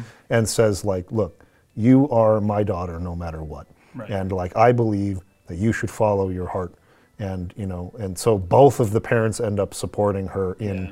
Going with Fei and doing, uh, essentially fighting against Solaris. They're they're in full support of this Mm-hmm. and the mother comes around first. And I really love that dialogue between Medina and Ellie.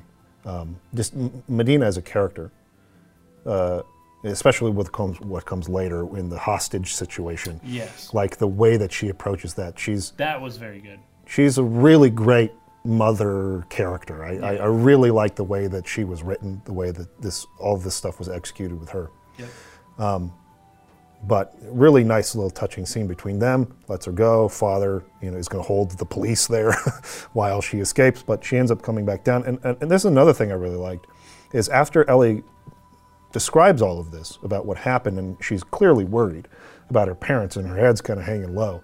Fei puts his hand on her shoulder and says, "Let's go back and help them." It's like his first thing is like, like let's go back and help your parents. Like he's Right. offering to abandon what they're doing now Yeah. and go risk their lives to go save empathetic. go save her parents. Yeah, the Yeah. empathy coming from him, I thought was really well done here. Yeah. Like the the bond that Ellie and Fei have developed has been this like slow build up uh, from the time when they met when Yeah. she was holding a gun to him and he's shouting out, "Okay, just kill me," and you know, like it's it's really developed into something quite Yeah. touching. I, I really Yeah, like and it. you can kind of graph it out how they feel, and it's kind of funny because the last the last time that Fei had seen her was when he was leaving, and he once again turned around. The last thing he said to her was, "And you should really leave the military." Yeah. Like, this time, like seriously, what are you doing? Get Yeah. out of the military. Yeah. And then we leave, and it's so funny because that just harkens back to the four previous times that we told her those exact words, right? Mm-hmm. And it's like our relationship with Ellie keeps going, you know, it progresses, but it keeps going back to that point. That is the fundamental problem of the Yeah. difference between the two of them. That like she will go with him like 99% of the way, but but he's like it's got to be 100%. You Yeah. have to literally leave everything. And finally she's back with her family and he thinks, "Okay, we should split because she still belongs here, right?" And so it's like they they went from you know 100 back to 0, you know, back to the starting point, you know. Mm-hmm. And uh I find it to be very realistic because they never actually dealt with that core problem, you know. Yeah, and I just I love how they've each like just helped each other so much throughout it. Like she really needed him to like look at what you're doing. Like this is not you. You cannot possibly support this. You know, he had to like really like shake her out of this like idea that uh, the only way for me to belong is to stay with Solaris Yeah. to, to you know uh, to be um, loyal to my country or whatever. Right. Even though this is pushing me away from my Type Two personality into Yeah, the yeah. negative Type Eight. It's not who I am. It's, I'm not happy. Um, I'm not being myself. Uh, this is like damaging to my psychology to do this. Um, this is wrong morally to do this, but I'm just turning away from that. He, she needed him, right? He had to, Yeah. he had to come down and like take her out of that mindset. And at the same time, he's going through all of his psychological brokenness and feeling incomplete and all this stuff. And she's been integral to like keeping him, you know, moving forward and like giving him hope. And As we find out with id, one of the reasons id doesn't just come out all the freaking time, Yeah. every second, forever, is because of Ellie. It's because Yeah. of Fei's connection to Ellie that Yeah. keeps Fei grounded and wanting to stay uh, conscious and not, you know, yield Give to in. this other guy. Yeah. And so like this is all just kind of builds up to this moment where he puts his hand on her shoulder and says like it just felt so right. It felt so good. Like Yeah. they just their relationship has been knocked out of the park, I feel like. they did a good job. and there's another fun part where um, where Citan says something along the lines of, "Oh man, what what what, what wouldn't you give Fei for a good bath in my old tub back in Oh, yeah. Lahan?" Yep. And then you don't. They They, both don't laugh about it, They just yeah. look at each other and laugh. Yeah. Like, I don't know. I th- th- see. Sometimes they'll take these intense moments, and like you just said, that it'll culminate in this moment of, you know, very an intimate, you know, expression of like pure, you know, selfless love, and then they'll do something comedic that usually doesn't land to Yeah. kind of throw it in to so the kids don't feel so awkward when they're playing the game.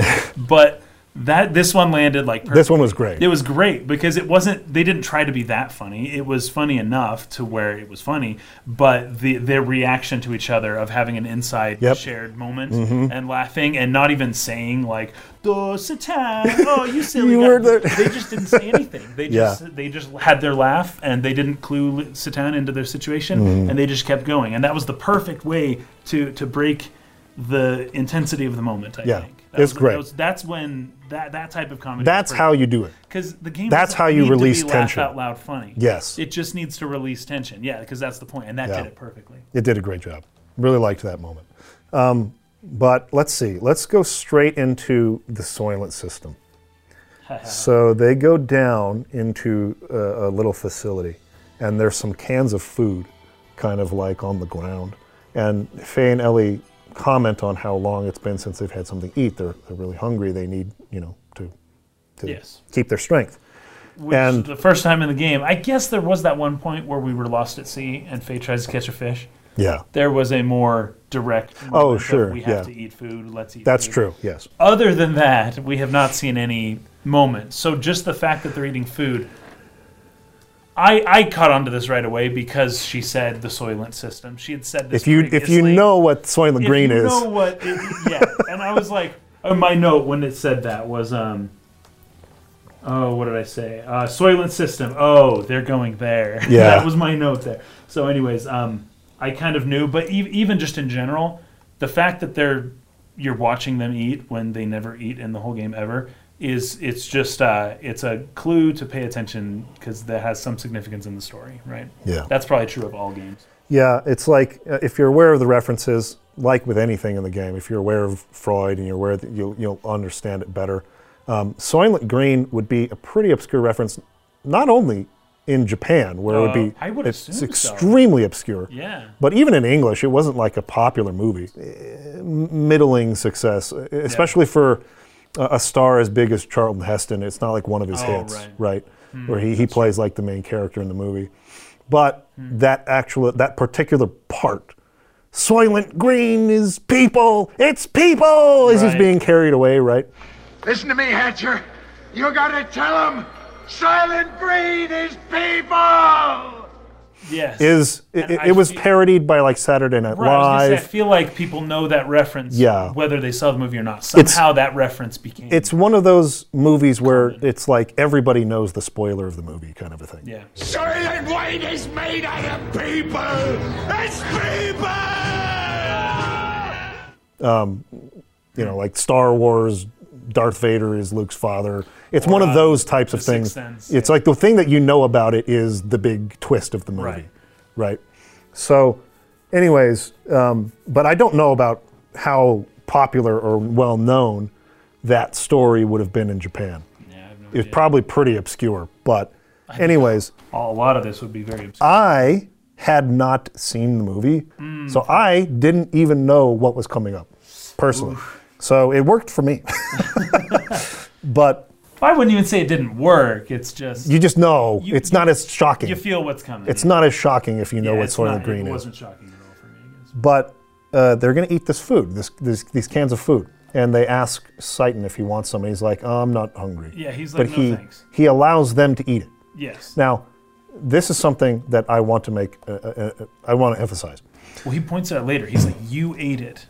Well, You ate some of this. pe- there are a lot of people who really, really hate Citan because of this. Oh, like, really? why would he allow them to knowingly or unknowingly eat this and then reveal to them 10 minutes later, you just ate humans, as if they had done something horrible, I had a but he didn't inform them? I have a reason, Okay. but I'd like to hear yours first. that uh, so the idea is um, well my my thinking about this was that nobody is pure Yeah. right everyone has a fault and everyone has partaken in a system that is Yeah. murderous and evil. And it's it's almost like a teaching moment with Citan where he's like you eat it find out what it is later. It's more it's more powerful later. Yeah. like if you if you don't eat it and then you're like oh these weird people what are they doing? Why are they doing this? Right? But if you've had it then that weird people becomes you and you have to contend with your own Yes. inner shadow i guess more or less it's a kind of that kind of experience that that would more or less be the way that i look. So he actually does more or less say that later on, where he's like, the, I think it's right after um, he brings Bart and Billy up and, and frees Fei from the contraption thing. Oh, right, in that room. He says, I didn't only bring you here to remove limiters, I also wanted you to see firsthand exactly what it is that you're up against, what they're doing. Right, I want you to really understand Yeah. how messed up Solaris is. Right. So there's a certain aspect of what you're saying is completely right. He didn't just want them to it's to just tell them, hey, they, they eat human beings here. Yeah, aren't they weird? Look down on them. He wanted Yeah. them to have the experience of having tasted and eaten it and then realize what it is because that's way, way more gut wrenching. And I think so. Now- I'm surprised they didn't throw up. I probably would have just thrown up. that being said, right, it takes a special kind of emotional detachment to be able to do that to someone you care about to the degree to where I, I would agree uh, despite how badly you want to teach somebody something really important that does not justify such a thing at all. It's like I would be more pissed at Citan than I would be at Solaris if I were Fei and they had done that to me. Yes. Right? So that, that that would actually diminish the power of the lesson because it's like, how could you let me do that knowing what it was? It gives you a scapegoat. It gives Right. you someone to point at and say, this is your fault. Yes. I am So it's not person. necessarily the most efficient way to teach the lesson. Possibly however, not. however, Okay, I have a thought here too. keep in mind that part of Citan's mission here is to to speak hate is him. to speak to id. Yes. I he thought of that too. wants he, he to wants Fei to he him. is here to talk to id and the way to get id to come out is to put Fei through traumatic Mm-hmm. or highly emotional That's good. I like where you're going with strenuous circumstances That. that sounds. he has to bring id out and this is part of a chain of things he does to bring id out of Fei. And when you look at it that way, it's a lot more forgivable than if it's, oh, I just want you to know how messed up this place is. if it was just that, I would agree. Citan is like irredeemable in this. Yeah, yeah. That's. But because, now for Ellie, but he can't just be like, oh, Ellie, I- you shouldn't eat that. Let fate, you know, he can't, it's like he's just got to let him do it. They're both hungry, they're going to eat that. I can't reveal my hand yet. Yeah. But the whole point of this is that he has got to talk to id. He has to find out what's going on in Fei psychology. Who is really in control? Who is the base personality here? Mm-hmm, yeah. Because that's going to help him determine his mission from Emperor Cain. Is this an enemy? Is this someone that we need to be afraid of? Yeah. What do we do about him? Do we kill him or do we let him live? Is he going to be able to help? And so that's that's Cain's mission to Citan. That's why he's been his guardian angel. It's why he's been traveling with him. It's why he's been watching him. Mm-hmm. It's because he's trying to determine whether the contact, who is Fei, is an enemy of specifically Cain and Citan Yeah. or not. And whether he's a threat to the world. I like that. I like that better. I, I went, I think, about halfway there, but you went all the way, and that connection with id that solidifies it. I think that's pretty good. Um, uh, my my because I was just thinking about this generally psychologically speaking. Yeah. You are what you eat. They became partakers of the forbidden fruit, Yep. eating, eating people. That's true too. they became, and Citan in that sense is the serpent, which is not, um, is not Satan necessarily, right? The serpent is, especially within the Gnostic writings, the serpent did not necessarily mean Satan. That kind of came a little bit later within Christianity, um, but the serpent is the the one who enlightens or whatever. Yeah. Which is actually the, what the word Lucifer means. uh, but anyways, um, and that in partaking of that fruit, they became. Um, they be they, They, they entered the, system. world of sin. Yes, there, there's a there's an idea I think among um, who was it? Who would it be? This would probably be um, Alexander Solzhenitsyn in Soviet Union before he defected. Um, he said, like, how do you, uh, where do you put the blame for what happened in, in Soviet Russia? Where do you put the blame at? At whose feet do you put the blame? And he had to deal with this while he was in the gulags for like 20 years, just slaving Yeah. away and being a, a, in a concentration camp, you know. And um, his ultimate determination, as and he was a really smart guy, was it's my fault. Yeah. Like, how did the Soviet Union become this bad this quickly? It's my fault. Like, what did I say when when I saw this this slippery slope we were going down? What did I do? Didn't say anything. I didn't speak up. Mm-hmm. And his whole thing was if like the the the only rational conclusion to come to when things break is that it's your fault because that's the only thing you can do anything about Yes. right? And so you become a partaker in this horrible system just by the fact that you are the only agent capable of changing it, and you have to accept responsibility for the situation that exists in order to step forward and change it, which nobody in the Soviet Union was willing to do except for him, and why he had to kind of leave. Um, but anyways, that just that kind of idea that in uh, in offering them the food and, and allowing them to partake it, they became part of that system that they need to fix now, right? Yes. For themselves, not just for other people, but for themselves. They're part of it. Everyone's part of it. Everyone allowed this system to become how it is. It didn't just happen one day. The Solarians didn't just wake up as Nazis. The slow thing slowly happened. I know a lot of people have a lot less control than others, specifically the the third class and then the, the lambs have like no power here. Mm-hmm. But they do have power. Yeah. And as we had seen before, they had risen up and almost taken down Solaris before. They, like everybody, can help. And the way you help is to be honest and tell the truth. And it, it is everyone's fault. We're all in it together. Nobody gets to say, oh, but that's their problem, right? Yeah. Anyways, that I took it more in that kind of I- I- general direction. I think that's good. Yeah. Your thing with id, though, that's perfect. Yeah. That, like brings it all right, right there, right together, right, perfect. Yeah, I agree with that. Um, so essentially, what you discover as you're kind of going through this dungeon, uh, this f- factory facility here, is Solaris is the one making wells. Yeah, and you see a bunch of test tubes with Yeah, really creepy stuff in it. and there's like um, these little cages you find with people Yes. in them that are like in the like process of transforming. Yeah. It's like, oh, can you let me out? Oh, oh," and then they attack you when they One get of them out. tells him, "Don't let me out." Yeah. but he's got like. He's like, oh, he was next to he was from Kislev, and he was like, remember me in Oh, Kislev? yeah, I had that a dog. Yeah. And he's like, "Oh man, like take care of my dog or whatever Yeah, for don't me. let me out." Don't let me out because I know what I'm turning into." Now, did you notice that the screen transition into battle changes here? Well, tell me. So the whole you game- Zoom in and it becomes a The whole game, it's a shattering effect, right? A mirror Yes. that shatters. Here, it's like this It's a bubble. almost liquid, Yeah. um, wavy kind of thing. Now, I have some thoughts. I man. I have was trying thoughts. to think about like why they would do that. I have some thoughts just in general. Go ahead. First of all, the the broken mirror happens when you go into a fight that Fei doesn't want to do, which is basically every single fight all the time forever. Yeah, he was trying to But- avoid fighting. When we learn um, from well, with Billy's character arc, when we learn from Bishop Barron and others, Bishop uh, Stone. Bishop Stone. Yeah. Why did I say Bishop Barron? I don't know, but it's Stone. Oh, there's a guy. I watched a video from someone named Bishop Barron. oh, okay. Okay.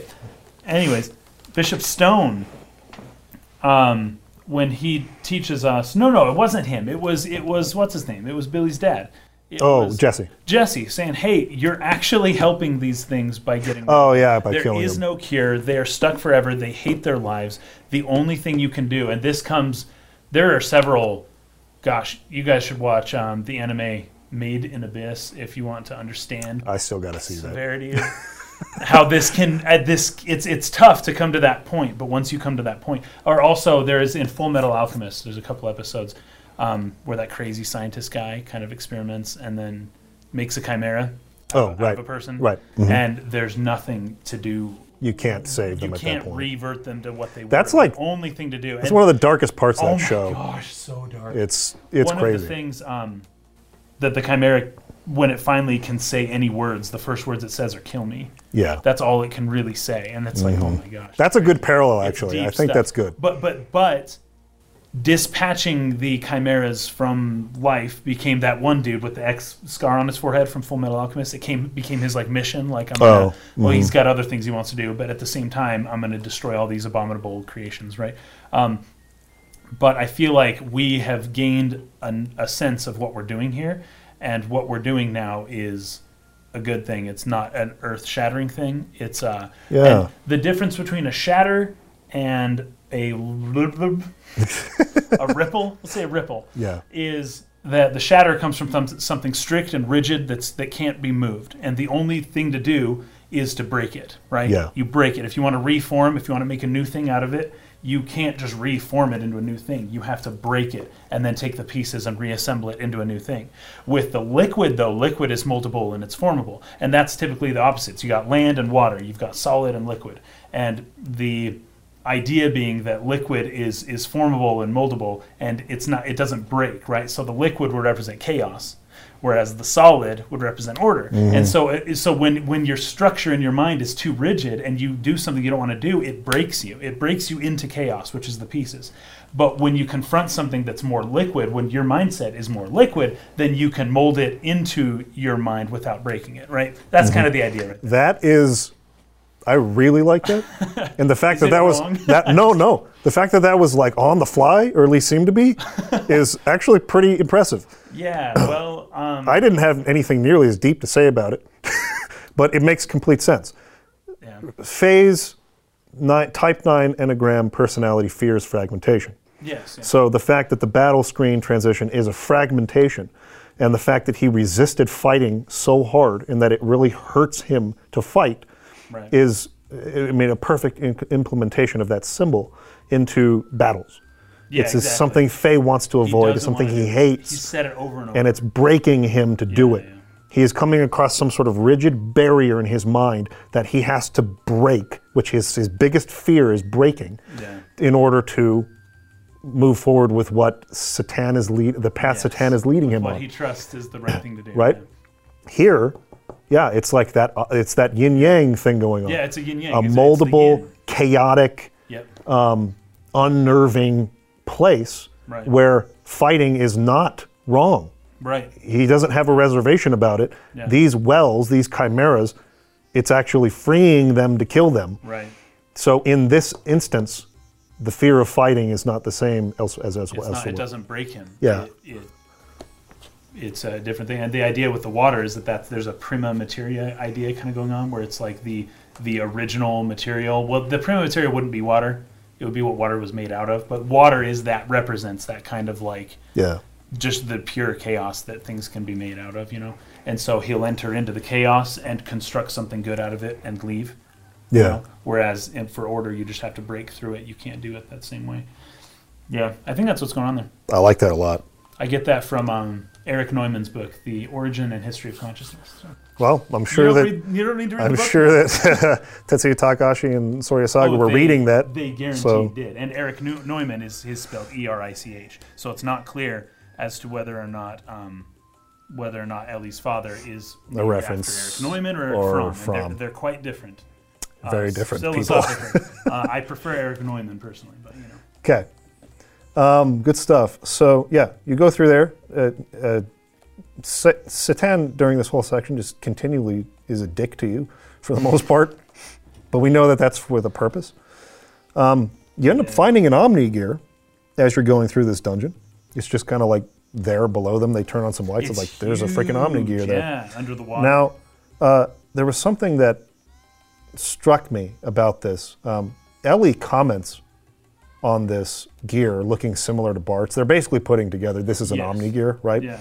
But she also mentions the one that they found in Shevat that like reacted to her. Mm, yeah. Now, we had talked about whether we thought the transition they did in Shevat, where they just explained in text, or in the conversation between the Queen and the wise men, that Ellie had reacted to something. They didn't show that Mm-hmm. Yeah, scene. they just mentioned it in passing. Yeah. Whether or not that was a signifier that they had been rushed through that portion of Mm-hmm. the game or something like that, and we're like, well, maybe it's just the style of Oh, that one scenario. of right. um, Matsa, um, uh, Kato, Masato Kato, or whether it was them being rushed. The fact that here she brings it up like, oh, this thing reacted to me, this gear in Shevat, Hmm. It, it made me lean a little more toward they probably rushed that sequence. I think so because she. How would she have known yeah. we missed something? right? She, they, there's a scene that feels like it's missing, Yeah. where she should, they should have shown her approaching this gear or something, and it reacts to her, and she's like, "What on earth is going on?" And she runs away from it because a little bit later in this play session, even she talks about how she doesn't want to get in a gear and, and fly. And so that's why Fei and her go inside the Weltall together, the Veltall, because she, like doesn't she she doesn't want to ride in the gear ever again. that one she has some sort of resistance to this, and I feel like it must have something to do with the, with what happened to her emotionally when she Mm, yeah, approached this gear right. in Shevat. It feels like something's missing. Yeah. And and I, I believe the Queen or, or Wiseman or somebody in that conversation said something about how she's aware of something. Ellie is aware the of the entity inside of her. yes. And that was be, and part of that was an awakening that happened when she approached this Omni gear and it reacted to her.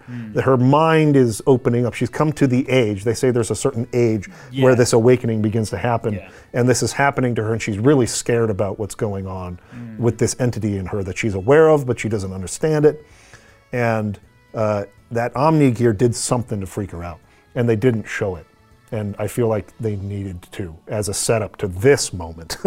but, anyways, it, I, I'm starting to lean more towards they had to rush through that, and that's why they did that transition they did back in Shevat. Um, so that's the Omni gear that they find. I don't know why I wrote this note before that. We did we learn something about the lambs? Oh yes, no. Okay, we come to that room, and this is before Citan's big reveal. Uh, a couple rooms before we get to that corridor where we finally are like, dude, why do you know all this stuff? Um, we see the room with where with all of our holograms in it. Yes, that's, that's my note Is that too. the next one? Okay. There's nine holograms, and um, it's of all of us, All the party members, yeah. all the party members, including Chew, which I've never used in battle before. Now, this is something that I put together a, a little bit later, but it would seem natural that it's only going to have the playable party members that'll be displayed there. Sure. But something that we tend to forget, and I think the game wanted you to forget, is that Hammer is a member of our team. Ah, yes. Of and Hammer is not of interest at all to whoever had all of these people displayed in the holograms, Yeah. which is important for Hammer's turn here in a little bit. Interesting. But I was like, oh man, they don't care about Hammer because Hammer's a nobody. Hammer is literally not special at all. Yeah. N- He's not even worth. Even Chew. even Choo Choo And it says in the has a hologram. you know, just born. What is it? Um, ancient life form. Yeah, like Um, useless, like can't be used as an animus. Yes. Get rid of. has- dispose of. Yeah, just dispose. Doesn't even Yeah. Choo Choo got enough attention there to have a hologram, but Hammer did not. Hammer does not. Hammer literally doesn't matter. That's is not a factor whatsoever in any of this. So unspecial that he's not even worth a hologram in this room. That's Even though he has been with our party since Kislev. yeah. yeah. He's been with us the whole way. He was there when we arrive at Solaris in in uh, Maria's gear, right? And they're all jumping out, and they, they tell Hammer, Yeah, yeah, like that's he, they talk to Hammer specifically. They're like, tell him about something. He's like, oh, okay. He's with us. He's there. He was captured along with the party. They showed him. They bothered to show him on the Seibzehn when it broke into Solaris. But we, the party, as well as everyone else of interest in Solaris, we just don't think about him like that right. because he's just not special. He's not special. And this is so key to his type 3 personality type and what they fear mm. to why he does what he does. yeah. But, anyways, the, the, the, the details that you get, like some of this data they have on the oh, characters in the hologram, It, it was crazy, and there are certain people that have like your lamb number yes, lamb numbers. five million two hundred and eighty six, right? Yeah. That prompted me to write this note. Okay. Were all the lambs created as experiment as an experiment by Solaris? I guess this isn't more or less. This is just me postulating an mm-hmm. idea. The fact that every lamb has a number. yeah. They all are numbered, and some of them say "bring in for a reattunement," or what? What, what was the wording there? Like Uh, an adjustment. comment. Bring uh, in for yeah, An, anima, an animus adjustment. an animus adjustment, something Yeah. like that. Um, which is like it's like these are just little lab rats, right? Yeah. But but they're numbered. yes. They're numbered, and there's a bunch, and they're all their lab rats. Every all the lambs, and it it makes me wonder if the lambs are are even like well, I wouldn't use people in the sense of like they're they're sentient, Sure. But are they are they even humans? Or are they just created experiments that are just kind of running around, and these people have like total control over what's going on? Um, so yeah, that's kind of fascinating stuff. Um, Keep that thought. There was one difference. I don't know exactly where this would go. It probably has something to do with Sophia, maybe. But Elhaym's number has a two next to it. Well, she's she has a minister two. number, so it's not a lamb's Ah, number. that's why. Okay, I was like, this is different. There's a couple of them that don't have lamb's numbers. like Choo didn't. Um, Rico, Choo Choo did doesn't. Rico? Doesn't. Yeah. Um, Billy doesn't. Oh, and- Billy doesn't. and Ellie doesn't, uh, because he was part of the ethos, right? that's right. So he got a he got a minister number because of that. oh yeah. yeah, yeah. So a couple things with this. Um, there's part of me that understands. I think what the intention of the lamb's numbers here is meant to hint at. Um, and I'm going to point it out, but not at what it hints at. I'm just going to point at the, the, the discrepancy in the numbers. There's another Yeah, part of me. Some of them are way high, like hundreds Yes. of millions, and some of them are like. Some of me is is curious about if what my suspicion of what the lamb's numbers are signifying. um, it, it- brings up some logical questions, logical flaws in it that I would. Um, I'm, I, this is just something I'm going to like push out to the audience, and maybe some people have some interesting theories on this or something like that. As much as I hate fan theories, mm. in this particular instance, I think this is really interesting to think Okay. about um, but also I think there's some translation errors. I think like there's there's a possibility that like uh, Honeywood left off a digit on Maria's in particular. Oh, okay. Like all of them have well over a hundred million, except mm. Maria, who has like 54 million, and that leads me to a think, based on what I think these numbers represent, that he just missed a digit in Maria's. But I don't. Oh, maybe you have to look at the, the Japanese version. I don't know. But it throws a wrench in some of these ideas. Anyways, here's what it is. So Billy does not have a lamb number. He has a minister number. Okay. Um, Ellie, same way. Ellie has a minister number. So they're part of the Solarian society. That They're being numbered differently. So Choo Choo doesn't. She's a primal animal. And uh, Rico, I really like what it says about him, right? So they have their name, their number, their ether response. So basically, how magical they are or not. their Oh, ether yes. potential Which was in Fei and Ellie's case is unlimited, in inf- infinite, yeah. infinite. Yeah. and then they have, um, uh, what does it stand for? It's an anima something. I just put AA, and I thought I would remember it. Animus or anima something. Anyways, oh, alignment. Anima Oh, alignment. alignment. Animus alignment or yeah, anima alignment. That one's interesting. Uh, so they all have a number for that too. And then there's a like a note or a comment from like the researcher or whatever. And the comment on Rico's is created by the ethos as an experimental mixture used by the Kislev Battling Association to measure battle potential. The data has been transferred, uh, scheduled for animus adjustment. So he was created by the ethos. Now remember that the ethos was in opposition to the uh, the Kaiser, right? The Kaiser of Oh, yeah. who is Rico's father, as we learned back in Kislev, he ousted the ethos's influence from the government of Kislev. He would not allow them to have any control or any power in the government. The ethos created Rico. They experimented on him on purpose to be used to get back at the Kaiser. So all those people who were like the battling arena, uh, you know, like leaders and stuff like that, people running the show there, they were all doing this to Rico as payback or revenge on the Kaiser. So he lost his wife and he lost his son, and he's been all depressed about that ever since. And he keeps the room for his wife and whatever, and he just has no idea what happened to them. The ethos actually took them away, and in Rico's case, uh, did experiments on him.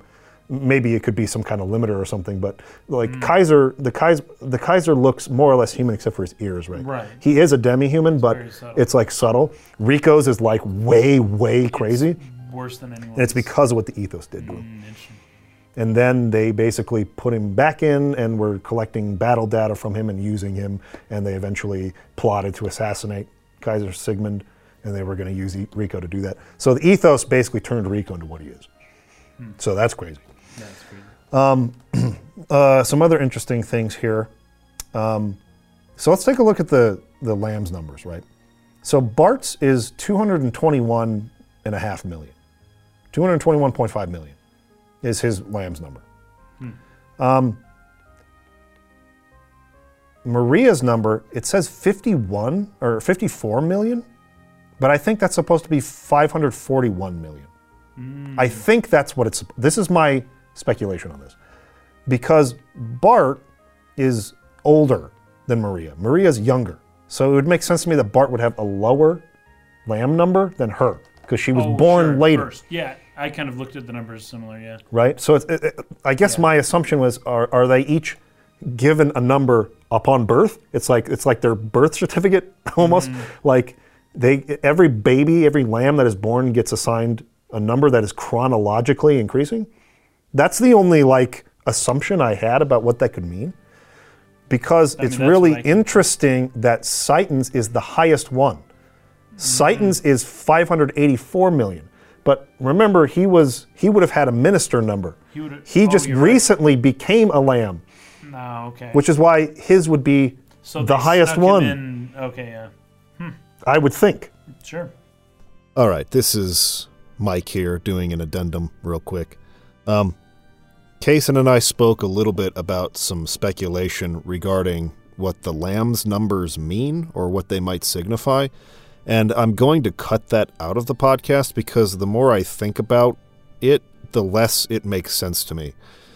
This was um, something that was kind of suggested to me in the uh, the Discord chat of my uh, private live streams for patrons, where like the lamb's number might signify um, like the age of the character or something like that, right? Almost as if like um, a lamb's number is given like a birth certificate. So when you're born, you're given this chronological lamb's number that keeps counting up and up and up and up. Um, but the more I look at that, uh, the less it makes any sense to me. Um, Maria's is like 54 million, but Bart's is over 200 million, and Citan's is over 500 million. Um, and there's some some things that people have used to to to kind of explain those things. You know, maybe um, Honeywood left a number off in Maria's number, and it's meant to be more like 541 million or something like that. Um, and maybe because Satan would have had a minister number as a member of the Solarian Society, maybe he was assigned a lamb's number when he came down to the surface or something like that. But um, even even regardless of that, um, I think there are some logical flaws with this theory that the lamb's number is in some way um, chronological and that it counts up and that like it would be a signifier of a character's age. Um, the theory does not make sense to me upon reflection at all. So I'm cutting that part out. And if anybody wants to make comments on that uh, in support of that theory, um, and in regards to what it might mean about um, some of the characters' ages, uh, feel free to write that down in the comments. Um, as of right now, I don't buy it. So I think that that number must be signifying something else. Anyways, it's interesting to look at that stuff. But Yeah, yeah, yeah. Fei and Ellie uh, have infinite ether response, right? And and animus alignment or animal alignment. Both of them totally infinite on those. And it also says straight out that Ellie is a possible antitype. That's the note Yeah, from the written down right researcher. Possible antitype, approval for the retrieval and necessary analysis granted.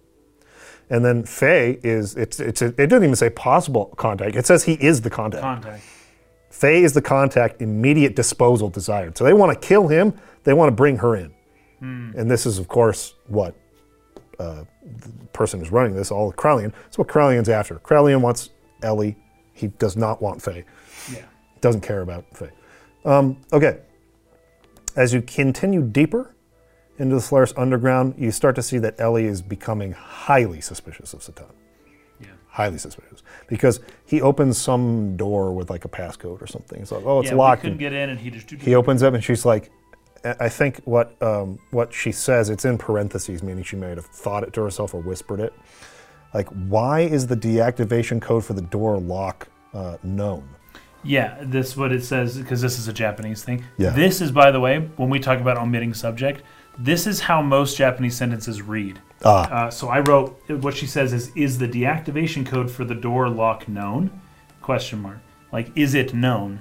What Yeah. she's really saying is Does Citan Citan know? know. How does he know that? the number here. So this was a transliteration. That's literally what the Japanese says. It says, "Is is the code known? Is it known?" And that's how Japanese talk. Every sentence in Japanese is basically that, unless they're including the subject. So that's a transliteration of the Japanese. It's 100% correct. it just doesn't work in English. So when Japanese always omits the subject, it's more like Citan knows the code. Um, but that's a great example of what would happen if you translated the Japanese exactly and Yeah. why it's so difficult to infer the subject. Who it Japanese is when that you're you're talking translating. about? Yeah. But she's suspicious. Like he should not have known that code. Like we're way deep in Solaris. My father wouldn't even know this.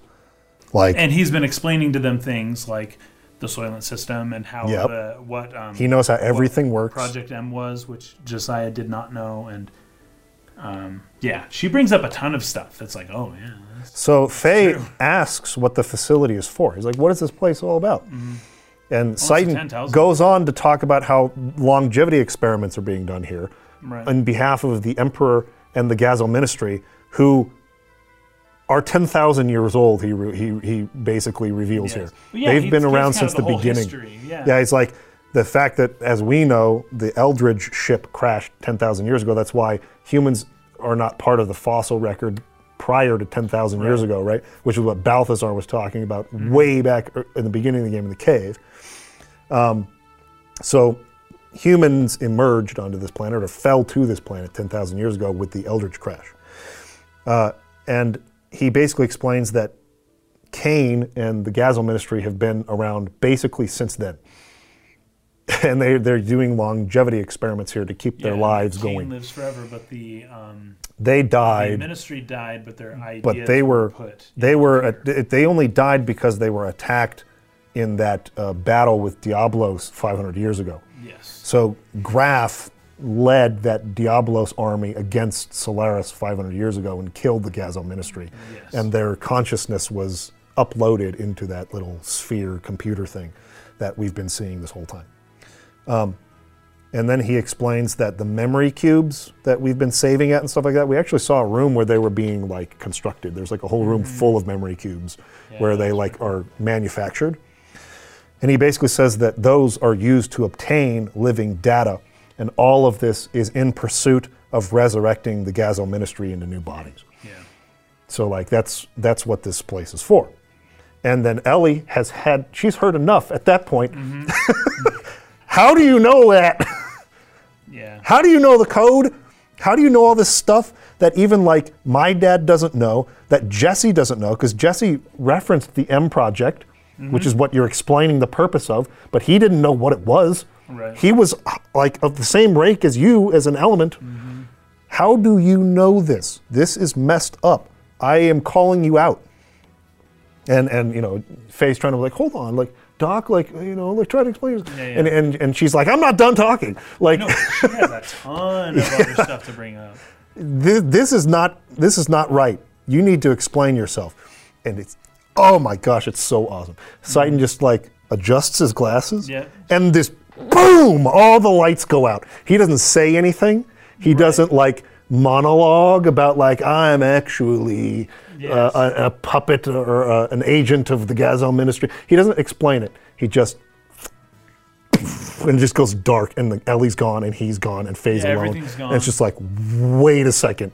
Wait a second. Like what's happening? Holy crap, what's going on? And you're trying to like go through these these dark tunnels and you emerge in a room that is just a bunch of screens.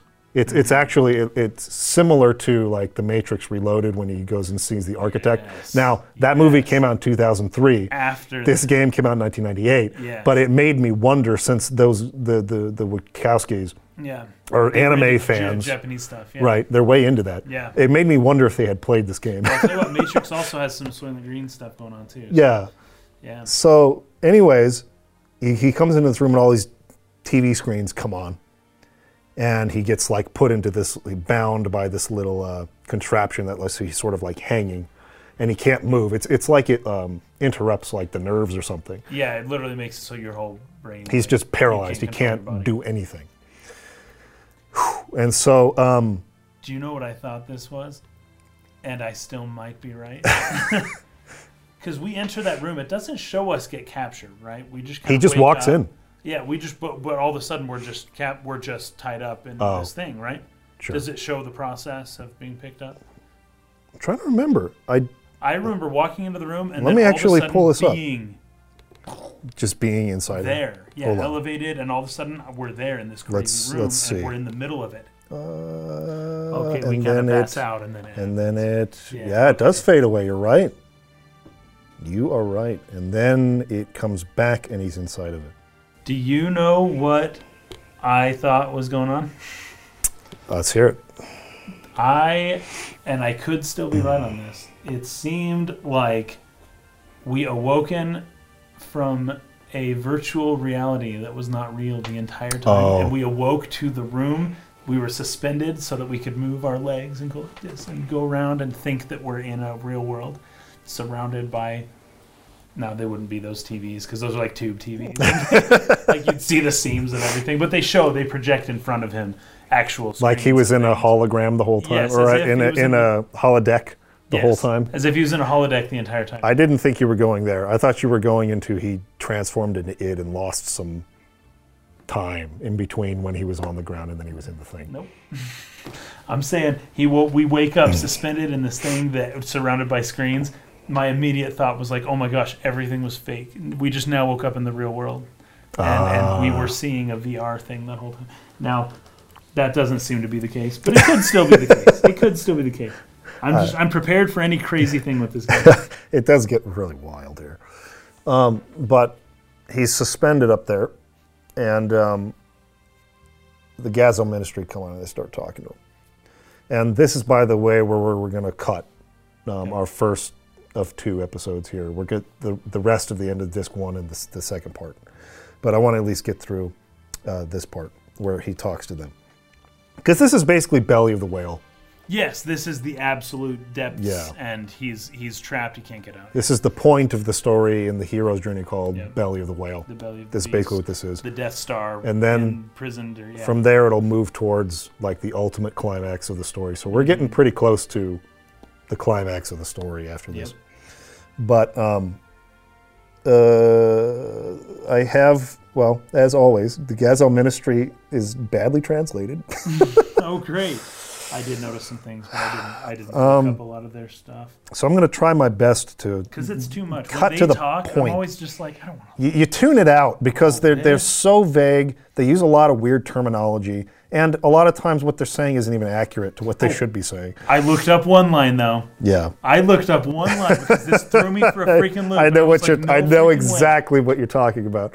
Citan shows up and they said he is Cain. I was and I was like, no way! and then as about the next 20 minutes keep unfolding, I'm like, he He's definitely not Cain. not Cain. why? Why did it say he's Cain? and I Oh looked it up gosh. and it says, as for Cain, dot Yeah. dot dot. There, he he was giving Citan information. Yes. But what it says in English is he is, Is Cain. Cain. He got info from So the emperor. And I'm like, confusing. so the emperor's not Cain. We're Cain, but why is the emperor telling us what to do? Yeah. It was so freaking confusing. So I- confusing. I, it- I didn't look it up until I was about 20, 30 minutes in. And I was realizing he can't possibly be Cain. No. We can't have heard that because we wouldn't be following him anymore. No. If we had heard that properly. And that's, I did look that line up. And my gosh, Citan is not Cain. I thought this was this huge revelation. And that was, that, that kind of ruined the scene for me a little bit, actually. Yeah. I read the whole thing thinking Citan's Cain. Yeah. And everything from there on out made no sense. It also- until I found out he is not Cain. It also comes across like a pretty powerful, striking revelations. Like, Yes. whoa, wait a minute, and it starts to feel really Yes, cool. Cain wears a mask, and Citan, maybe Citan's going into his subconscious.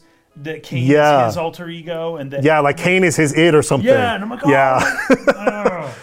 It was It's like- thing I could grasp, and then There's- it disappeared. These are the types of things I was thinking at the Yeah. time I played it first too. Okay, And I- so- it was yeah. just so confusing. It's like he's not Cain. Is like, oh, okay. It, it's a little bit of So now I have to go back and re- relive the whole thing, reading it properly, and I Yep. didn't really do that. Yep, terrible translation there. Uh, it's not that he is Cain, as he was sent by Cain to watch Fei. That is what they're really saying. And Fei's all like, what? Like, you know, he feels so betrayed, of course he would, that this father like figure this whole time Yeah. was actually sent there to watch him and lead him to this moment Yes. where they're basically gonna like it's it's the the tearing the rug out from under the character Yep, moment. yep. It's it's the oh everything that I was working for is actually I walked into a trap this whole time and the person I trusted the most was the one who led me into it. And now you know we're doomed. It's that that belly of the whale moment, like we're saying, Yeah.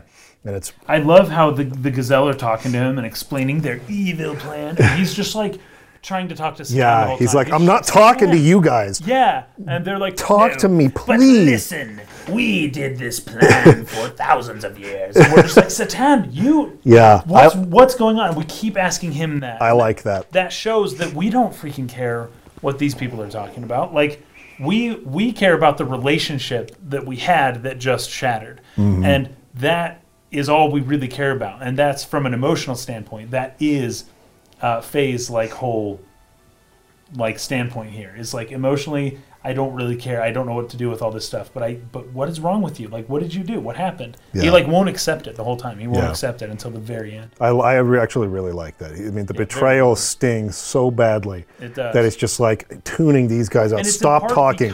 Please talk to me, Yes, Citan. Please, won't do it. Please tell me this isn't real. from the moment the lights turned out until finally when Citan does say words, it's a long time. Yeah. And like you said, it's not Citan's not the one explaining everything. Yeah. Things are being explained and he's just standing there. He is just standing there in the hologram room, you know. And we aren't we're trying to talk to him. He won't talk to us. It's it's fascinating. It's Yeah, really gut wrenching moment. Uh, really, really good uh, reactions from Fei as this is going on. But what the Gazel Ministry is talking about is important. They basically explain that they're planning to resurrect God, which we already knew, Right. but that they're going to um, use the bodies of Fei's companions, which they call the Animus That's the animus, yeah. that they're going to put their consciousnesses into. And so, like, he basically, once they realized the animus um, alignment of the, because remember, way back um, when they were when they were going to purge Kislev, right? Um, and Miang was talking about how, oh, I don't think they realize how important Ramses is. I don't think they realize. There's stuff that they don't realize. And then there's a Gazel ministry conversation right after that where they go, oh, the animus potential or something of the people with Fei. They mm-hmm. start to realize that, oh, we can use those bodies. Hmm. We oh, should Oh, allow this was a plan the whole time to use those bodies. the the Gazel ministry uh, realized after the the attempted purge on Kislev that the people traveling with Fei Mm-hmm. have a high animus potential, okay, interesting. and that's when they So decided kill him. maybe we shouldn't just kill him, like because they were trying to kill him. They were like bent on killing him. They did not want the contact to ruin this.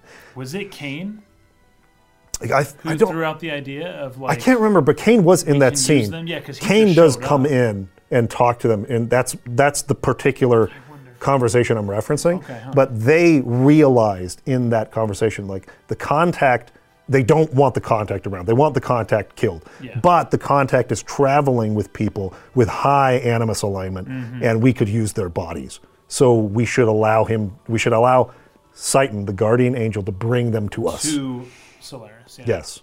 So that's basically what they're revealing here. But they also talk about how they're planning to resurrect God, build an ark, and go back to the stars where humans originally came from. They basically say, We're not from this world. We're from some alien place. And Fei's like, That's ridiculous. And he's like, No.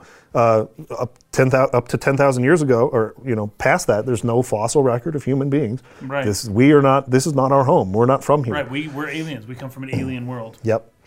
And so they believe that they've been ordained by God to rule the universe, not just some insignificant planet like this. And so uh, they say, if the time of God's arrival does not come, and this is kind of going back to what Cain Yes. and Citan were talking it's about the earlier, Dot, dot, dot. They finally tell us the, the, um, the uh, the time of the gospel, right? Yes. If the time of God's arrival or revival does not come, we will have to follow the path of destruction or follow the path to destruction. But having attained animus, our resurrection is near. Next is God's resurrection. So they feel like they need to be resurrected into bodies in order to resurrect God. And they're like on the cusp of that now that they have Billy and Bart and Rico and all these people, right? Um, and then they reference Mahanan, which you touched on earlier. Yes. That what they ref- are referring to as Mahanan here is just the the the ship, the Eldridge, right? Oh, that's what it was. Yeah. Okay. So to that's just what they, they they are calling that ship, that the, the, the wreckage of the of the Eldridge, the Mahanan, um, which they're going to use as their ark to go back to the stars, right? Um, and so what Fei asks in the English, again, not well translated, not very good. He says, "Aerial paradise Mahanan, the place fell or the place fell to earth." I thought he was remembering from his past in that moment because I was like, I don't know that Fei knows this stuff. Yeah.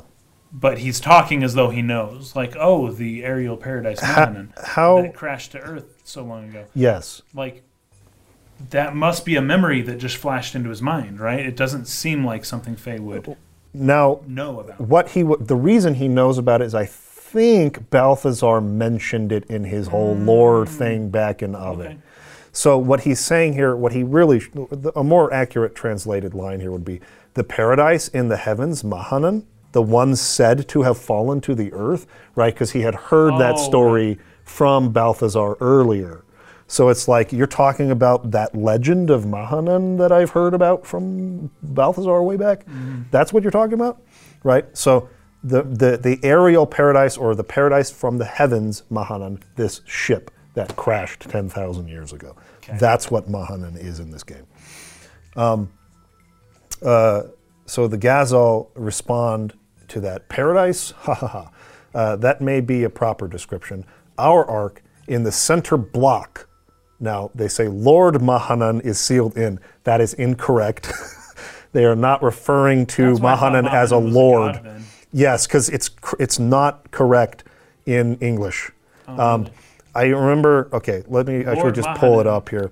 Who is, um, Yeah, Mahanan is is just Mahanan? it's just like the center block of the so Eldridge. it's a place? Yeah, it's it's that huge freaking like like, a central city, computer. Yeah, it's enormous, right? Yeah. So- showed a shot of it. Let's see what the people here on the um, translation guide say about this. Is um, uh, Mahanan is the name of the center block of the Eldridge. It, it, it- the the text here says Lord Mahanan, but they say um, the problem with this sentence seems to be that there's no punctuation mark between Mahanan and Kami, thus making the translator believe that Mahanan was applied to the word Kami, as is normal in, uh, in English, but not so in Japanese, where the particle no, Mahanan no Kami, Yeah. would be the adequate way of saying Mahanan God or Lord. So there is Yeah, no no There's in no. the Japanese. It's just Mahanan Kami. possessive. And he- Japan, Japanese doesn't really use punctuation, Yeah, at least not the way we do in English. right. And so it, yeah, easy So mistake to make. he should not have said Lord Mahanan. It's I, I will add though, they don't always put the particle no. Sometimes Sure. they'll just say like um, something you can say something no koto means a thing, or something koto means a thing. Like it, sometimes they omit the no. Yeah. Like they that's just J- Japanese omits a lot of stuff, and sometimes the no is what's omitted.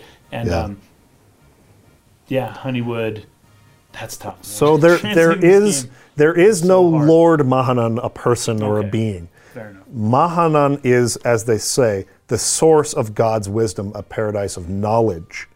That is the central core of the Eldridge, the computer system of the Eldridge ship is called Mahanan. Okay. It's that core of the ship.